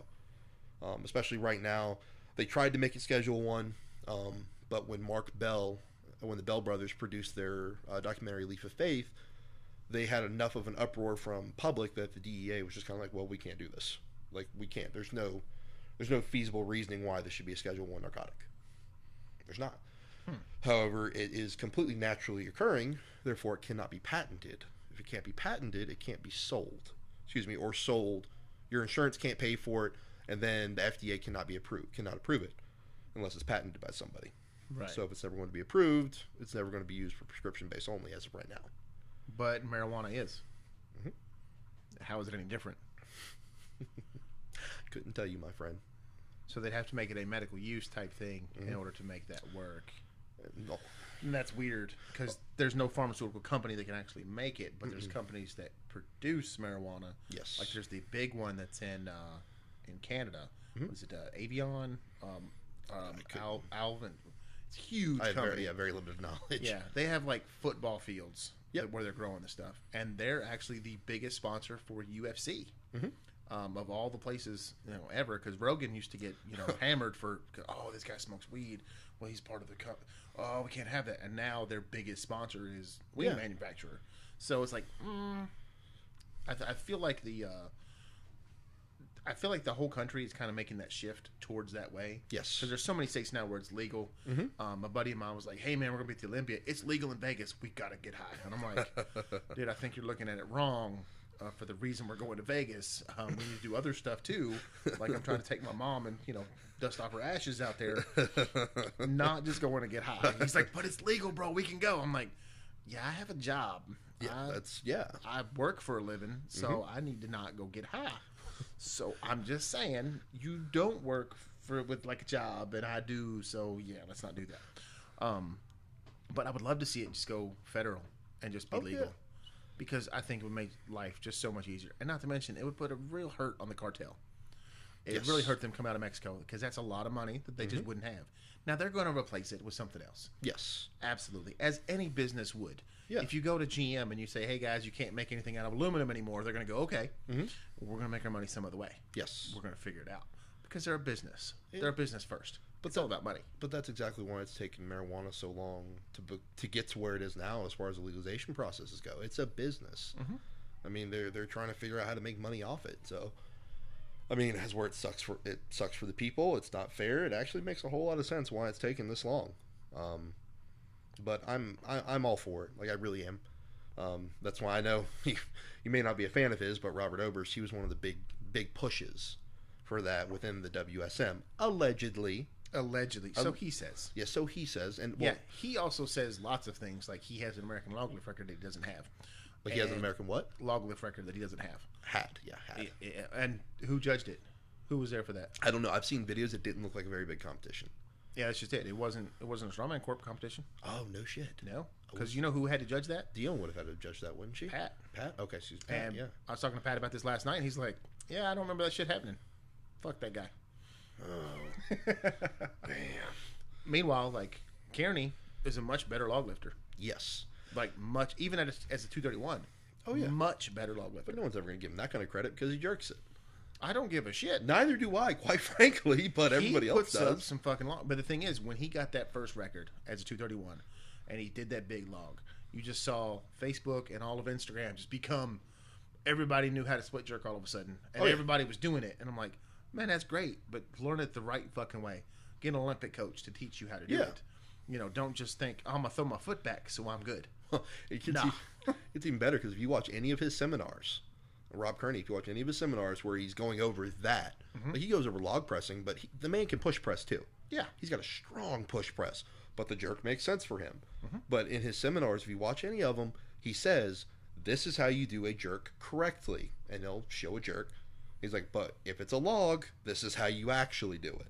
Yeah. So he's taking the time to actually figure out how to jerk a log. Mm-hmm. That's not something anybody's going to teach you. That's years of experience. Yeah, and have something that he really developed to be able to to do that. And you have to have an Olympic background to be able to do it anyway. Exactly. You have to have something in there that says, "Hey, form is correct." Yeah. and you know the right way to set the knee, set the hip, Mm-hmm. how to push back.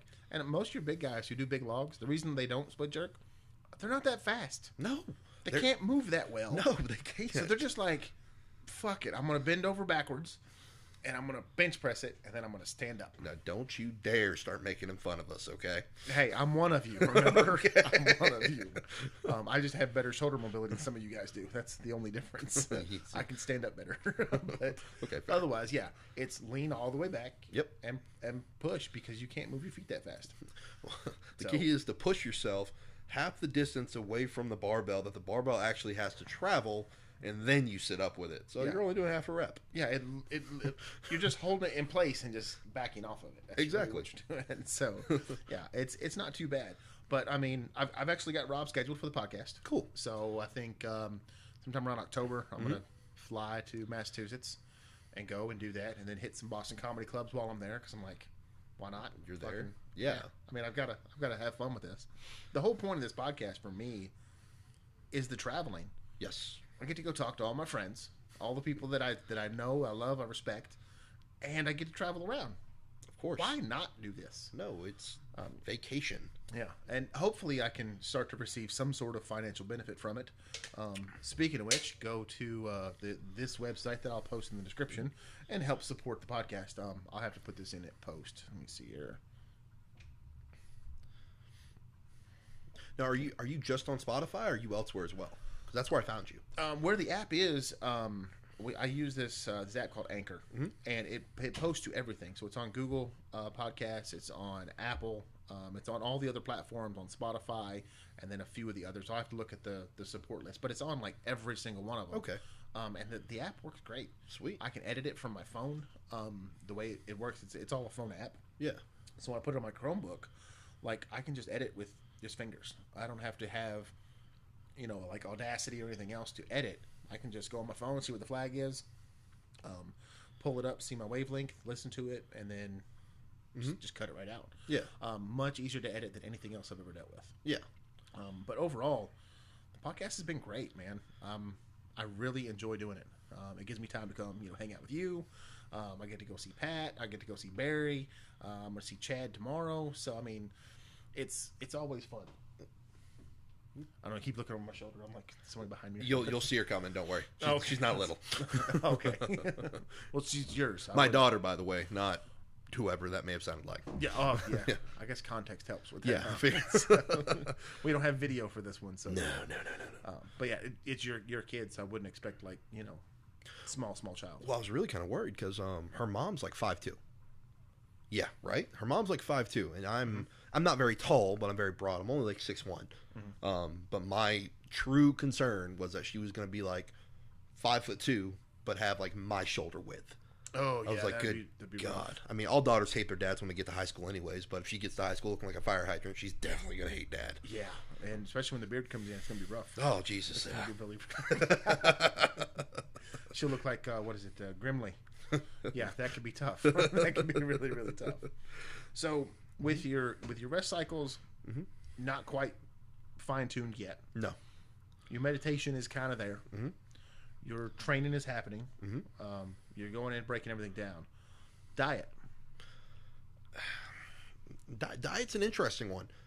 It, it truly does depend on if I'm leaving, and this is I'm, I'm going to say this, and I'm going to it's going to sound like I've left the country a lot. I haven't, but it truly does depend on that.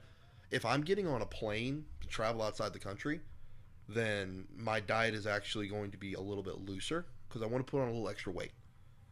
Um, that's something I want to do because when traveling, I tend to lose five to six pounds and that's something I've noticed big for me is that a five to six pound drop or gain, excuse me, my body's hypersensitive to, But as far as what my food consists of, base is going to be eggs, fruit, uh, red meat, rice. Not really any chicken. I think there's a, I think there's a lot more micronutrient value in red meat than there is chicken. Um, kind of quote Stan Efferding. You ever seen a jack chicken? No, you haven't. but I've seen some pretty big cows. Yeah, seems really big house. So um, that being said, it does obviously the red meat does wreak havoc on my blood pressure, especially when I'm eating two to three pounds of it daily. Um, so how's your vitamin D consumption? So it'll help to uh, negate that cholesterol. so at one point in time, the vitamin D consumption was right on point because I actually worked in a nutrition shop, so I actually was able to get all my supplements kind of free sale. Mm-hmm. Um, however, those have kind of taken a back burner with some recent expenses that have taken place. Mm-hmm. Um, so other than hanging out outside, No. no. Well, the good thing is, is um, you can go to like Walmart and vitamin D is super cheap. yes, Um, it's like right up there with like a B complex. You don't really have to get it from a vitamin store because it's all the same shit. yes. Um, getting it from milk is a possibility, but then there's a lot of a lot of extra calories in there that you don't really need. Well- um, and the sun, man, unless you go out there like naked for 30 minutes at noon, you're not getting vitamin D. Well, quite frankly, we have not discussed my meditation practices yet. So Oh, so those are outside at noon naked. so now we know. But uh, it, seeing your lovely tan that you don't have, um, that makes me think that you're not getting enough of that vitamin D. it's a very good So, chance of that. Yeah. So I wonder, you know, if you could. What about the blood tests? Have you checked? You want? Huh? Well, I can tell you, no, I haven't. Partially because I'm I'm worried. Um, that and this is gonna this is something I was wondering if was gonna come up. I'm worried about what they're gonna find. You want me to be dead honest with you? I'm worried about what's gonna show up on those blood tests, and not because I'm worried about. I'm not. I'm not so much worried about. Hmm, what trouble they'll find. I'm gonna be worried about the doctor and how the doctor's gonna read those. Well, in quoting Stan Efferding, Yeah. um, he does work with a company who just does blood tests. Yes. um, and like he gives like a discount code off of his website and some other stuff and it's just for you to get your numbers so you can look at it adjust accordingly with your diet get your shit fixed so that you can start being more at a prime level Well, and that was, I, I guess, my absolute concern would be is the, and I, I don't necessarily trust myself to read those. I truly don't. Um, that's not something I know a whole lot about. And I do understand you can study and you can up your knowledge, but there are some things you're just not going to understand completely as far as the whole picture goes, unless you're a doctor. right Now, growing up, I've been a big guy my whole life. And it's always been, well, your BMI is a little high. You know, you should consider doing this. Or, you know, your blood pressure's high. I was like, I'm 340 pounds. Like, of course, my blood pressure's going to be high. Like, tell me something I don't. Is it going to kill me? Well, eventually, yeah. But I was like, okay, well, I'd like to find what a- do they consider to be high um, I failed. I remember the first time I failed a physical for a blood pressure issue was when I was 15 or 16. I was getting a, I was getting a high school physical done for football, and I ran a 130 over like 98 or something. that's high They considered that high. They failed me on a sports physical for it. that's horseshit So- That's hypertensive maybe but not fucking high Now my I I'm going to assume mine's drastically higher now. Um, but it's my biggest issue has been finding a doctor that's willing to look at me for what I do, for what I am, and say, okay, this is what it says. For what you're doing right now, this is sustainable. Um, however, later on down the road, we're going to need to come here, not the doctor that looks at me and says, you need to lose 100 pounds. yeah we just need to find you the right doctor That, and that's a hard thing to do. Um, the good thing is, is because you're in the strongman world, you can reach out to a lot of people and ask them, be like, hey, who who's your doctor? Who you using? So, and that's one of the benefits of the Arnold Pro, because if I'm correct, I've heard from guys that when you go in, that they give you a full a full rundown. If I'm correct, I think so, yeah. as far as blood tests, I think the DEXA scan's still an option. So, Because they really don't want you to die on the stage. no, they don't, and that's really not good for publicity. no, no, not at all. yeah. Um, but looking at that, I'm excited to see to have it done there, because I know whoever's looking at those and talking to me, I know the other guys they're looking at, and I know it's not going to be unnecessary statements. Yeah, um, and all the all, all statements the doctor makes the doctor's going to believe they're necessary however i'm not your general 350 pound caucasian american male right. They're typically just fat blobs, Ex- exactly and they're looking at it as that because the BMI test, all BMI is, is it tells you how much space you take up on planet Earth. exactly it's not a measure of fitness or physical health in any way, No. shape, or form. When I was at 340, which was about a year ago, um, my blood pressure was like 125 over 70. Oh, I would love for that to be the case. I'm at 300 now. My blood pressure is like uh, 125 over 70. okay. There's really not a big difference. No. But it's because of the diet and that calming. Mhm. I make sure to take my time to chill the fuck out because Mm-hmm. Yes. Mm-hmm. I was a very angry person. I mean, and when I was angry, it was it was rough. So that's why, like, when I bring up sensory deprivation, try it Mm-hmm. because it'll it'll it'll chill you out. And when you're not tense all the time and not like just always on the go, Yep. and you can relax and get some actual sleep, life will get better. Now, when my mom was dying, my blood pressure was not great. No. Uh, that was not a good time for me. Basically, between January and May was just it was a shit show the whole time. So my levels were not great at that time. Yes. But since then, everything's kind of calmed down. Everything's come down. I had a DOT physical because I drive for a living for whatever reason. I continue to do that in my life, um, and everything came back peachy keen. Everything was just fine. Um, but I think it's because of these extra things that I'll do, the extra little treatments, the meditation time, Yes. and I'll even take my time to go and j- just scream my my blue fucking head off. Yeah. Um, especially like when driving, I'll get a song and I will just as loud as I can possibly go until like my voice is gone. Yep. And then at the end of it, I'm just like, oh, okay, cool. And it's, it's like I took um, it's like I took a Benadryl and I'm just about to go to sleep. Yep. I'm like, good, all that energy's out. I'm just I'm, I can go to sleep. I'm done. So it- it's kind of nice to to have that that possibility. So when I bring it up to you, it's just just to put that idea in your head. Yes. the Arnold's a long way off. Yes. Maybe get that shit done before. Yes. Eh, Because I mean, if it can make you any more competitive at that show, yeah. then why not? And that's the goal. Is the Arnold? I mean, that's the biggest payout in strongman. Yes, I agree. So I want you to do as well as possible because the more people that come out of world amateurs instead of going through other routes, the better off this sport's going to be. Oh, I agree wholeheartedly. Because then everybody's going to go, hey, I want to get there. The best way to get there is this way. Yes. And going through Strongman Corp to do that only helps it. It Mm-hmm. helps the sport and it brings more money to the sport. It doesn't go in Strongman Corp's pocket. That's not a that's not a, that's not a billion dollar industry. It's just not. No. Mm-hmm. We want the money to go to those athletes. It should be about entertainment. That's what it's for. So the idea is keep this train rolling and make it better. So Mm-hmm. Yes. the more that I can do to help you to get better, I'll do it, whatever it takes. So I'll reach out to a few friends that I have that Please. have doctors that don't suck, Yeah. Yeah. um, and we'll, we'll see what we can't get done. Like I know a great ortho in Roanoke. well, I also grew up with military doctors, so that's probably. Yeah, I grew up with those two, and they fucking suck. Yes, sir, they do. Yeah, because they always told me I was too fat too, and I'd show my PT scores, and they go, "Well, how did that happen?" I was like, "Uh, well, uh, that's what that's what I, I- when I run, I just lean forward and don't fall down." Did you ever get a fat doctor tell you to lose weight? Uh, n- I never had one that was bigger than me. Okay, so that, Um, that's never taken. That's not taking a shot at those people who might be overweight, but Yeah. I, I do remember having in high school. Uh, what was I was a senior in high school, and I think at that point I was still about 260 pounds, and he started discussing BMI with me. Bear in mind, this gentleman is sitting on a rolly, one of those little roll around uh, Mm-hmm. chairs that have a back on them, and he had to be 400 pounds. Damn. And he's like, "Have you, so you thought about losing a little bit of weight? I was just staring at him. Oh, dear God. Now, at that point in time, I wasn't as jaded and tainted, wasn't quite an asshole yet. You But- were developing. Uh, yes, I really hope I don't run into that man now. He probably didn't make it. It's okay.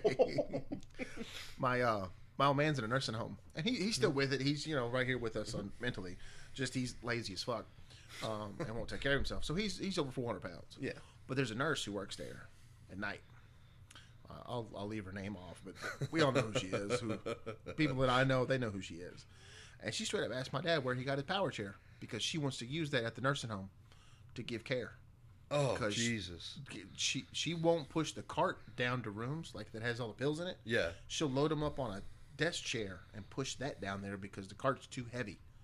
I'm like, are you fucking kidding me? There's nurses that are there that are all of 110 pounds, soaking wet, holding a brick, and they're pushing the carts, and they're small carts. They're not even like that big. No. And I'm like, what the, f- are you fuck? Oh my god! And she seriously, I think is gonna go and get um, a power chair like Dad's got. He's got one of those jazzies, Yeah. you know that you know roll around. Yeah. And she wants one of those. I was like, what? the f- You fucking kid? I cou- And, and I'm supposed to trust you with saving people's lives? I've got too much pride for that. I couldn't do it. Like they tried to give me a little motorized little rascal thing when I was in high school when I had my final foot surgery and I was on Yeah. Mm-hmm. zero weight policy. And that was something they even brought up. Like, well, we do have one of these. Dude, you should have done it just to run people over. no, no. You see, I w- well no because the crutch had more reach.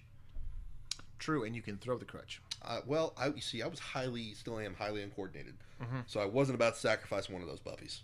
Yeah, but you can hit them with it. So that's, I mean, it works. So you could have had the crutches attached to the cart, then had reach and mobility.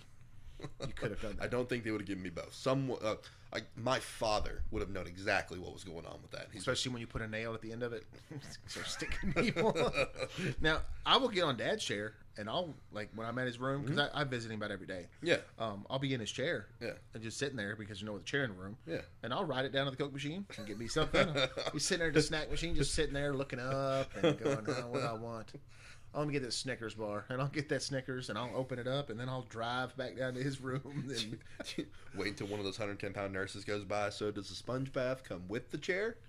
yeah. And I mean, I ask him because I used to work there. So Oh, okay, I, okay, okay. I still know most of the residents, most of the people, um, almost all the um, employees, unless they've not been there for six months. Yeah, I have a very strict rule. I don't know your name till you work here six months because you're probably going to leave. I do the same thing with my bouncers. Yeah, I'm like, you're not going to fucking, you're not going to hang out. Yeah, no. So let's let's talk about bouncing for a second. Oh Jesus! um, so I'm lucky enough I get to work security every now and then. Mm-hmm. Um, I run a little a little small company in uh, in Bowling Green, Kentucky, and uh, I enjoy doing security. Mm-hmm. I hate bouncing. Yep, Bouncing fucking sucks. and you know the difference too. That's the thing. You know the difference. Yeah, there's there's a huge difference because when I have to work a college party or Oh. something else, and those stupid drunk kids, uh, I want to kill them all. You do know that Mary Washington College is right down the road, right? Mm-hmm. You do understand that's a liberal arts college, right? Yeah, You ever have a grown man scream at you, "Put my Crocs down, or my dad's going to sue you"? what? Yes, sir. I shit you not. Wow, I've had some pretentious kids that are like, "I pay your salary," and I'm like, "Motherfucker, I'm private." No, you don't. well, you're a cop, right? No. no. So that means I can face plant you now, and I can go home, and you'll lay here and bleed, and I won't care. Um, but it's it's they're few and far between. Usually the ones that um, that are in the same fraternity as like my old boss was. Be like, well, I'll call so and so. I'm like, fucking call him, and then I'll tell him that I quit. yeah. Because if he if he tries to change my mind on what I'm saying to do on my job, Yep. then I'm going to tell him to kick rocks, and he, pay, he pays me for the night. Yep. Um, and that's come up a couple of times. He called me like, "Hey man, so and so called me." I'm like, "I don't give a fuck if they called you. Why are you calling me right now? It's two o'clock in the morning. Why are you calling me? Yeah.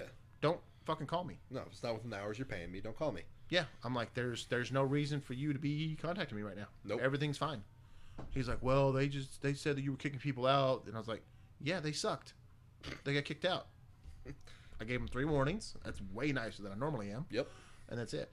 But in all my time of doing it, I've only had to go hands on, I think twice, and like actually have to remove someone without just suggestively saying, "Hey, man, do you like walking?" Because it's hard to do on broken legs. okay, I'll, okay, I'll go. I'll go. Um, one guy was just he was at a Waffle House, and he was so belligerent he was punching his own friends, Yep. and he couldn't make words Yep. and it's when his friends started punching him back. And I was like, okay, okay, we're gonna stop this. I need now. to save you. Yeah. So we went over there to get him, and then he started kind of moving with us, and we just we placed him down on the concrete Yep. very gently. Um, there wasn't that much blood, and then I moved him over to the dirt because it had rained and it was softer. Mm-hmm. So when I put my knee on the back of his neck, his face just went into the dirt a little bit Yep. um, and it was softer for him, so I wanted to help him out. But then when the cops got there to arrest him, he um still couldn't talk, still couldn't do anything. Yep. And uh, we talked to his friends after, and turns out he was celebrating because he just had a child. Oh, jeez. He was just out for the night trying to have a good time, and I'm like, dude, he, he's not been drinking. What else has he been doing? Yep. And they're like, well, he was with this one guy, and we don't we don't really know. So I don't know if he was on bath salts or what, but Uh, Yep. there was no sort of audible noise he made that Mm-hmm. we could discern as any kind of language. Um, God. He was trying though. He looked like he was doing, you know, like pointing the finger and like talking words. And nah, bruh, it was just not going down. You know, I'm lucky enough now. Um, the place that I work at now, I've been working for the gentleman that owns this establishment for almost, I'd say probably about five or six years now. Um, he he had a different establishment, which was just up the street. The city city ended up shutting that place down, and um, he took what he learned from that location and applied it to a new location. And I'm, I'm lucky now. I've, I've earned my stripes. Um, I don't get involved in things unless it, it gets bad, unless it becomes truly necessary. Um, the guys that work under me, they, they do they do a really good job. Um, we, we have an understanding. The bar will hire bouncers, and then I'll turn we'll, we'll hire people.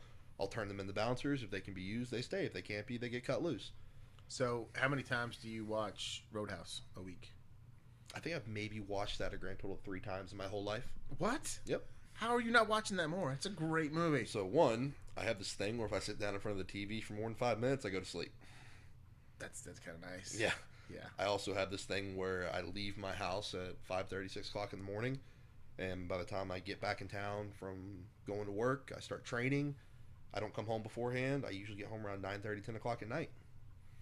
And you need that sleep Yes, sir. with that new CPAP you're gonna get. Yep. Yes. Yep. Damn straight. We got to get you that CPAP, man. Damn straight. I'm telling you, after like the first night and you wake up, you're just gonna feel like a different person. you know, that, that's what I hear. And um, I'm gonna I'm gonna. So my coach actually, when I very first started working with him, um, I was right around 300 pounds, and he's like, "Okay, we have to get to 330, and you need a CPAP." And I didn't take him seriously. Didn't take him seriously.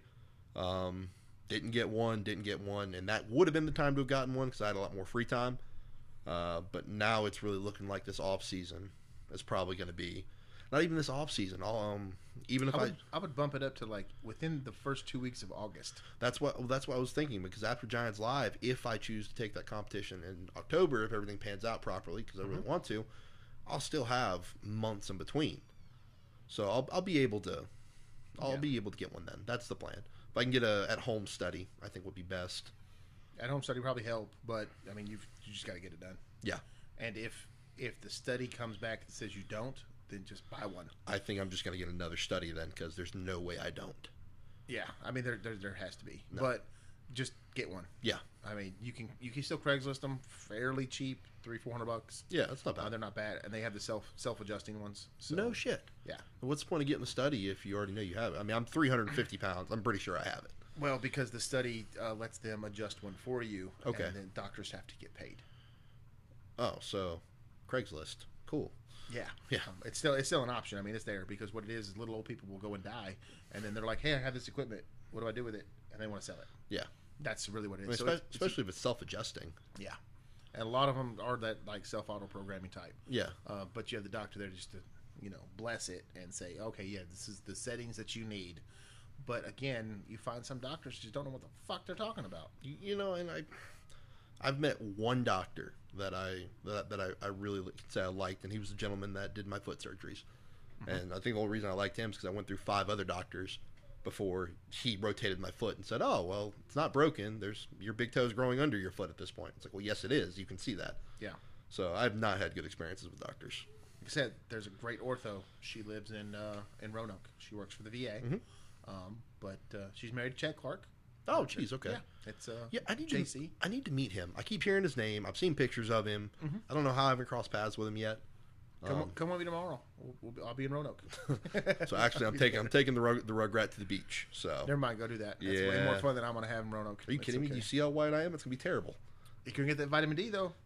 Sunscreen. Yeah, it does, sunscreen doesn't. No, it, it doesn't work. It just doesn't. No, it just it just doesn't work. You just burn and go back white. Yes, lobster albino, lobster albino. That's a great way to be. Yeah. That means you need to move north. That means I need to move north. I like the cold. I do. Yeah. I like the cold. Canada would be a good place for you.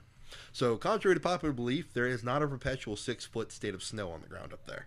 No. Canada was singly one, single one, one of the single hottest places I've ever been. Yeah. Um, I got a, a friend who lives in Alberta, and she was telling me it's like 103 the other day. Yep. Like, that's hotter than Kentucky. Yep. Fuck that noise. And the humidity, oh my god! I got off the plane in Montreal at midnight. Yeah. eighty-five degrees, and I took a deep breath and I got a glass of water with it. hey, you got, you got hydrated. I was like, it's it's good. It's fucking midnight. Yeah. it's not supposed to be happening. Right. But I guess on the west side, it's not nearly as humid.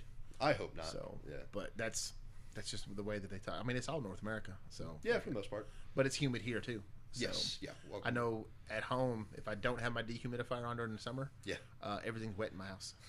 my couch is wet, my chair is wet. It's like just Oh, wet. Like I will grow mold in my house Jesus. if I leave that dehumidifier off for two days. yeah, I didn't spend much time outside when I was in Kentucky. Yeah, it was just It's not. It's Yeah, not no. great. The But in wa- April, it's not bad. I mean, Okay, yeah. So the, I guess the next thing I'm going to do is try to talk you into coming to Mammoth in January. Talk to me about Mammoth. Yeah. So Mammoth is um, it was the biggest show in Kentucky for this year until Beast, because he got 130 people, and I had 110. Oh Jesus. So it's it's a competition, but it's friendly because Davey's a great guy. Yeah. I love Davey to death. Yeah. and he's been in Kentucky doing strongman for 13 years now. I've only been there for five. Mm-hmm. Um, Okay, fair. But I was overseas. I was doing other stuff. We've been in strongman about the same amount of time. Just I've been other places, and I was here for a long time. Um, but my goal is to make Mammoth the biggest show possible. Yes. I don't want to make it a, pro- uh, a pro am because he already has Beast Yes. two pro ams in the same state, not going to be a good look. No. It's just not, and I don't want to ask for it because we need other promoters to do it. Exactly. There needs to be one in California. There needs to be one in Florida. There needs to be one in every every other Every- place. yeah. Um, so I don't, but I do try to make Mammoth the biggest show possible. Okay. So one of the things I'm going to do with Mammoth is make it a record breaker.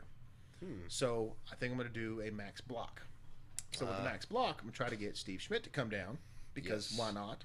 Uh, try to get Josh Reynolds to come down because hey, why not? Uh, Terry Ratty doesn't live far away. Um, Anthony Furman doesn't live far away. They're both in Kentucky. Um, so to get a few of those pros to be able to just come down, try some records, Yeah. have some fun, maybe do some guest spot judging, maybe some announcing, whatever. I just want pros to come and have a good time. Yeah. It's not an official pro show, No. but man, come hang out. Yeah. It'd be great Get out, talk to people. because my goal this year is 150 competitors. Now, I did have 200 on the field at the time. Okay. Because I had, um, what was it, 60 um, CrossFitters and 40 Highland Games guys, Oh Jesus. Okay. all on one field. Wow. So, and it's in an arena. It's dirt floor, um, but stadium seating. It seats like 4,000 people. Um, and I had over 700 spectators come out. Wow. Great. We'll have SPF this year. Okay. Um, I'll have a full Moss tournament and grip. So Ooh. you can always do grip. Arm lifting USA is a fun time. Yeah. I've never done anything grip oriented. I've got I've got a decent grip. Yeah. so come give it a Yeah. shot. I think I'd 'cause pass on the moss though. I'm not touching that stuff. Why not? Biceps, man. I like mine attached. Yeah. Don't use your bicep. I've already got one that's partially torn. I don't know if I wanna. Yeah. Just don't don't use your bicep because you don't use a bicep in Moss. Okay. Well. So you grab the stick and you pull it, but you don't do this. Uh, okay. You're not you're not rowing a boat. That's see- not the way it goes. You want to keep those arms as straight as possible, and they stay there. But this is strongman, and stupid shit does in fact happen. It does. And the last bicep tear that I saw um, was I think it was with Tim Seward's at the Arnold. Yep. And I looked at his setup. And I was like, he's gonna tear a bicep. Oh. Snap! There it went. Did you at least Uh, go Because tell him? I couldn't because Ah, I okay. saw it on a video. Ah, okay, I okay, was okay. working strongman at the time. I can't go tell anybody shit. Yeah. But I saw him, and I saw him line up, and he was right here. Oh, And he's like Jesus. this. And I was like, dude, that bad idea. Well, I don't because he's putting tension into the bicep, Yeah. and as soon as you straighten it, it loosens up. There's nothing there. Yeah. So just keep your arm fucking straight. What? You don't ever do this at Moss. No, no, no, no. If you're going to move this arm, you move this shoulder. Well, it's because You this, twist the back. This is more comfortable than this is, But it's- especially especially if you've been training strongman and your mobility is shit. Yeah. Like so get some this. voodoo floss and fix that elbow, and then we'll be good. All right, all right. Don't have old man elbow, you know, and that's not a problem. No. Um, because the amount of injury, and I've seen my fair share of injuries. Yeah. Way more in strongman. Yep. Way more in CrossFit, basketball, football, baseball, every other sport Yeah. besides Moss. Well, my, my buddy Euless swears by it. Euless is great. Yes. I love Euless. Yes. Euless is such a good dude. Um, my athlete is uh, Devonte. Mm-hmm. Uh, he's the guy who took second at the Arnold. Okay. Um, and the year before that was Logan Emery. He was mine, and he took second at the Arnold. Okay. Um, and then Mary Kane, um, Uh-huh. the girl who beat everyone. um, she's also one of mine. Um, I love Moss. I love teaching Moss. I love dealing with Moss. Um, on this side of the country, you're not going to find a better coach. Okay. And I know that's just me bragging, but If you're good at what you do, say it. fuck it. I'm I'm really good at coaching Moss. Okay. Um, so why not try Moss? You say it's bicep. I say bullshit. If you do it the way I tell you, you won't tear a bicep. Okay. Same thing for like tire flip. I see people tear biceps on a tire. Yeah, it's because they And put I'm like, their hands in between their knees. well, you can do it that way, but don't lift with the bicep. Well, it's because they get tired. That's why. It goes here. All the weight goes right here. yeah. It's all in the shoulder. You can lift a tire and just set your hands there. Yes. You don't have to lift this way. No. And also, when they get to the midpoint, they want to do this and then turn that one arm and put all the weight on the one. No. And then it tweaks. And I'm like, what the fuck are you doing? You don't flip one hand. If you flip your hands, you flip both of them, and you really even shouldn't have to worry about that flip too much until it sits on your chest, Yeah. and then you can get both hands under the tire and press. And if you have to go this way, why not just be here and go here? exactly create This more, is this is a much better position to be in, and then push that tire off. creating more surface area to push with. Right. And I hate tire flips, Yeah. but I love tire flips. Oh, That's one of my Jesus. favorite things. but can you deadlift? So my deadlift is not great. Okay, Um, that's okay. but I can. Okay, well, so I've, I've noticed that most people who like tire flips cannot deadlift, Yeah. with the exception of a few people. But But like on a Moss board, there's not many people I don't beat. Um, I went against uh, you know Shane Hammock. mm, the name, yeah, Okay, so three thousand pound powerlifter, Mhm. prolific, nine hundred pound deadlifter. Yeah. right. I yanked him across the board like he was my bitch. like twice in a row, there was no contest. He's like, dude, how much do you deadlift?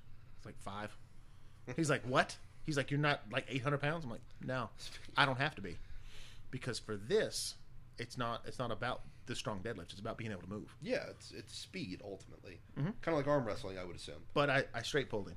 Yeah. I didn't really I didn't really jump. No. I like I slid a foot and then just went left shoulder and went Yeah. down. and he was like, uh, "What happened?" He's like, "I don't I don't understand how this I'm happened." confused. yeah, he's like, "I don't I, I don't I don't know what happened." And I mean, Shane is strong. There's no there's no questioning that at all. No, yeah, Um, you pick 900 pounds up off the floor, you're strong.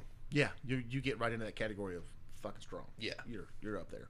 Um, 7, yeah, you could be strong. But 9, I mean, you're Yeah, you're you're fucking strong. Um, but I mean, Moss is Moss is fun. I really enjoy it. There's only a couple people that I know that are good at it that don't like it.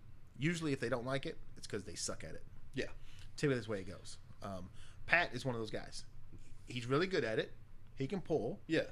He just hates it. That's fair. He just doesn't enjoy it at all. And I'm like, dude, why? He's like, I don't like it. I just don't want to do it. I bet you can deadlift. Cough. He can deadlift, Yeah. and he's good at it. So I mean, all those things kind of they it, they- they play off of each other. But Yeah. the other one, the other guys that I know that are really good at Moss are also big deadlifters. Yes. Martins, probably the best Moss wrestler on the planet. Yeah, I didn't. I didn't even think about that either. Yeah, and he's a great deadlifter. He is. No, he. Yeah, he. I. His stance confuses me, but yes, I agree.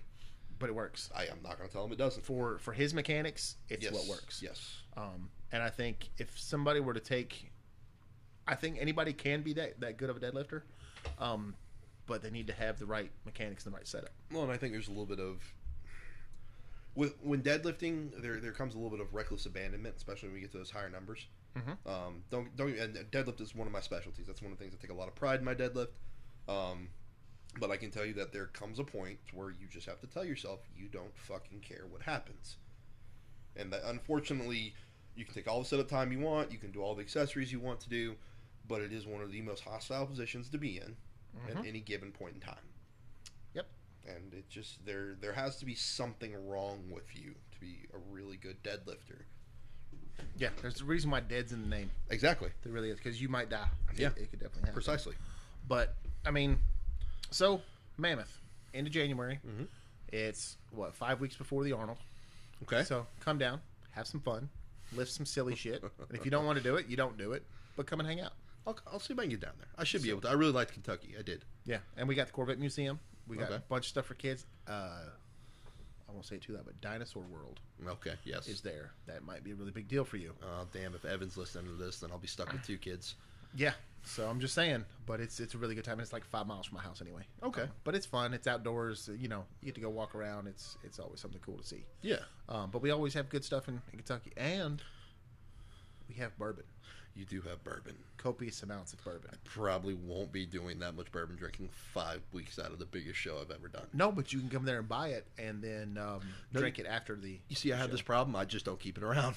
Oh, see if it's here, it's gonna get it's gonna get drank. it's gonna okay. get drank, yes, sir. So you'll buy it, store it at my place, and then I can give it to you after you win the Arnold. And then the bourbon still gets drank. I just get the empty bottle.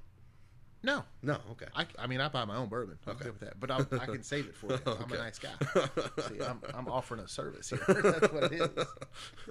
So, it, how can people find you on Insta, Twitter, Facebook, all the all the things? What do they need to do to go find Bobby Thompson? so I'm only on Instagram and Facebook. Um, Twitter, I don't totally understand. I don't. I don't either. I'm on it, but I don't know what the fuck I'm doing. I just share shit. Pretty That's much. it. yeah. Mm-hmm. No, my my Facebook's under Bobby Thompson, um, and then my Instagram's under Coach Silverback. Coach Silverback. Yep. Okay. Um, not not too hard to find. I mean, it's I'm, I'm on there fairly frequently. I usually respond pretty quickly to messages. I'm not that difficult to come across. Are you doing a lot of like instructional videos or I- what, what kind of stuff? You just training videos or what? Are you, what are you putting out? So it depends on where I am. Um, As far as I just now, well, thanks thanks to my sponsor Cerberus and uh, Kindle Wiki, they just introduced me to IGTV. Okay. So that's I'm moving towards more of kind of like the instructional stuff slowly with time, with that being available. Okay. So I don't have to cut everything down to four segments at one minute. Yeah, I hate Um, that whole segment thing. The TV thing, I think, is a good way for them to go. Yes. really it is. So, um, but and then a lot of it's just me training. Right now, there's not a lot of training videos going up just because my training has been very minimal at the moment. Mm-hmm. Um, I don't like to be too repetitious with stuff. Um, I- I'm getting better at posting a little bit about my personal life. Okay. Um, that's just I'm. I realized it was becoming very business oriented for me, Yeah. Mm-hmm. which I'm trying to branch away a little bit. Um, but that's kind of hard to do because I really don't do much. I live like a monk. Yeah. I mean, I love training. I love the lifestyle. It's what I do. I don't go out. I work. So, yep. Coach Work during Silverback- the week and then work on the weekends too. You know, Yes, helping sir. other people not make stupid decisions. Yeah. well, Bobby, I really want to thank you for uh, you know spending this time with me, opening up your house to me, um, Mm-hmm. even though it's in Nova, one of the worst places in the entire world. Yeah. Um, but I really appreciate your time, man, and uh, thanks for being on the H2O cast. No, I appreciate being here.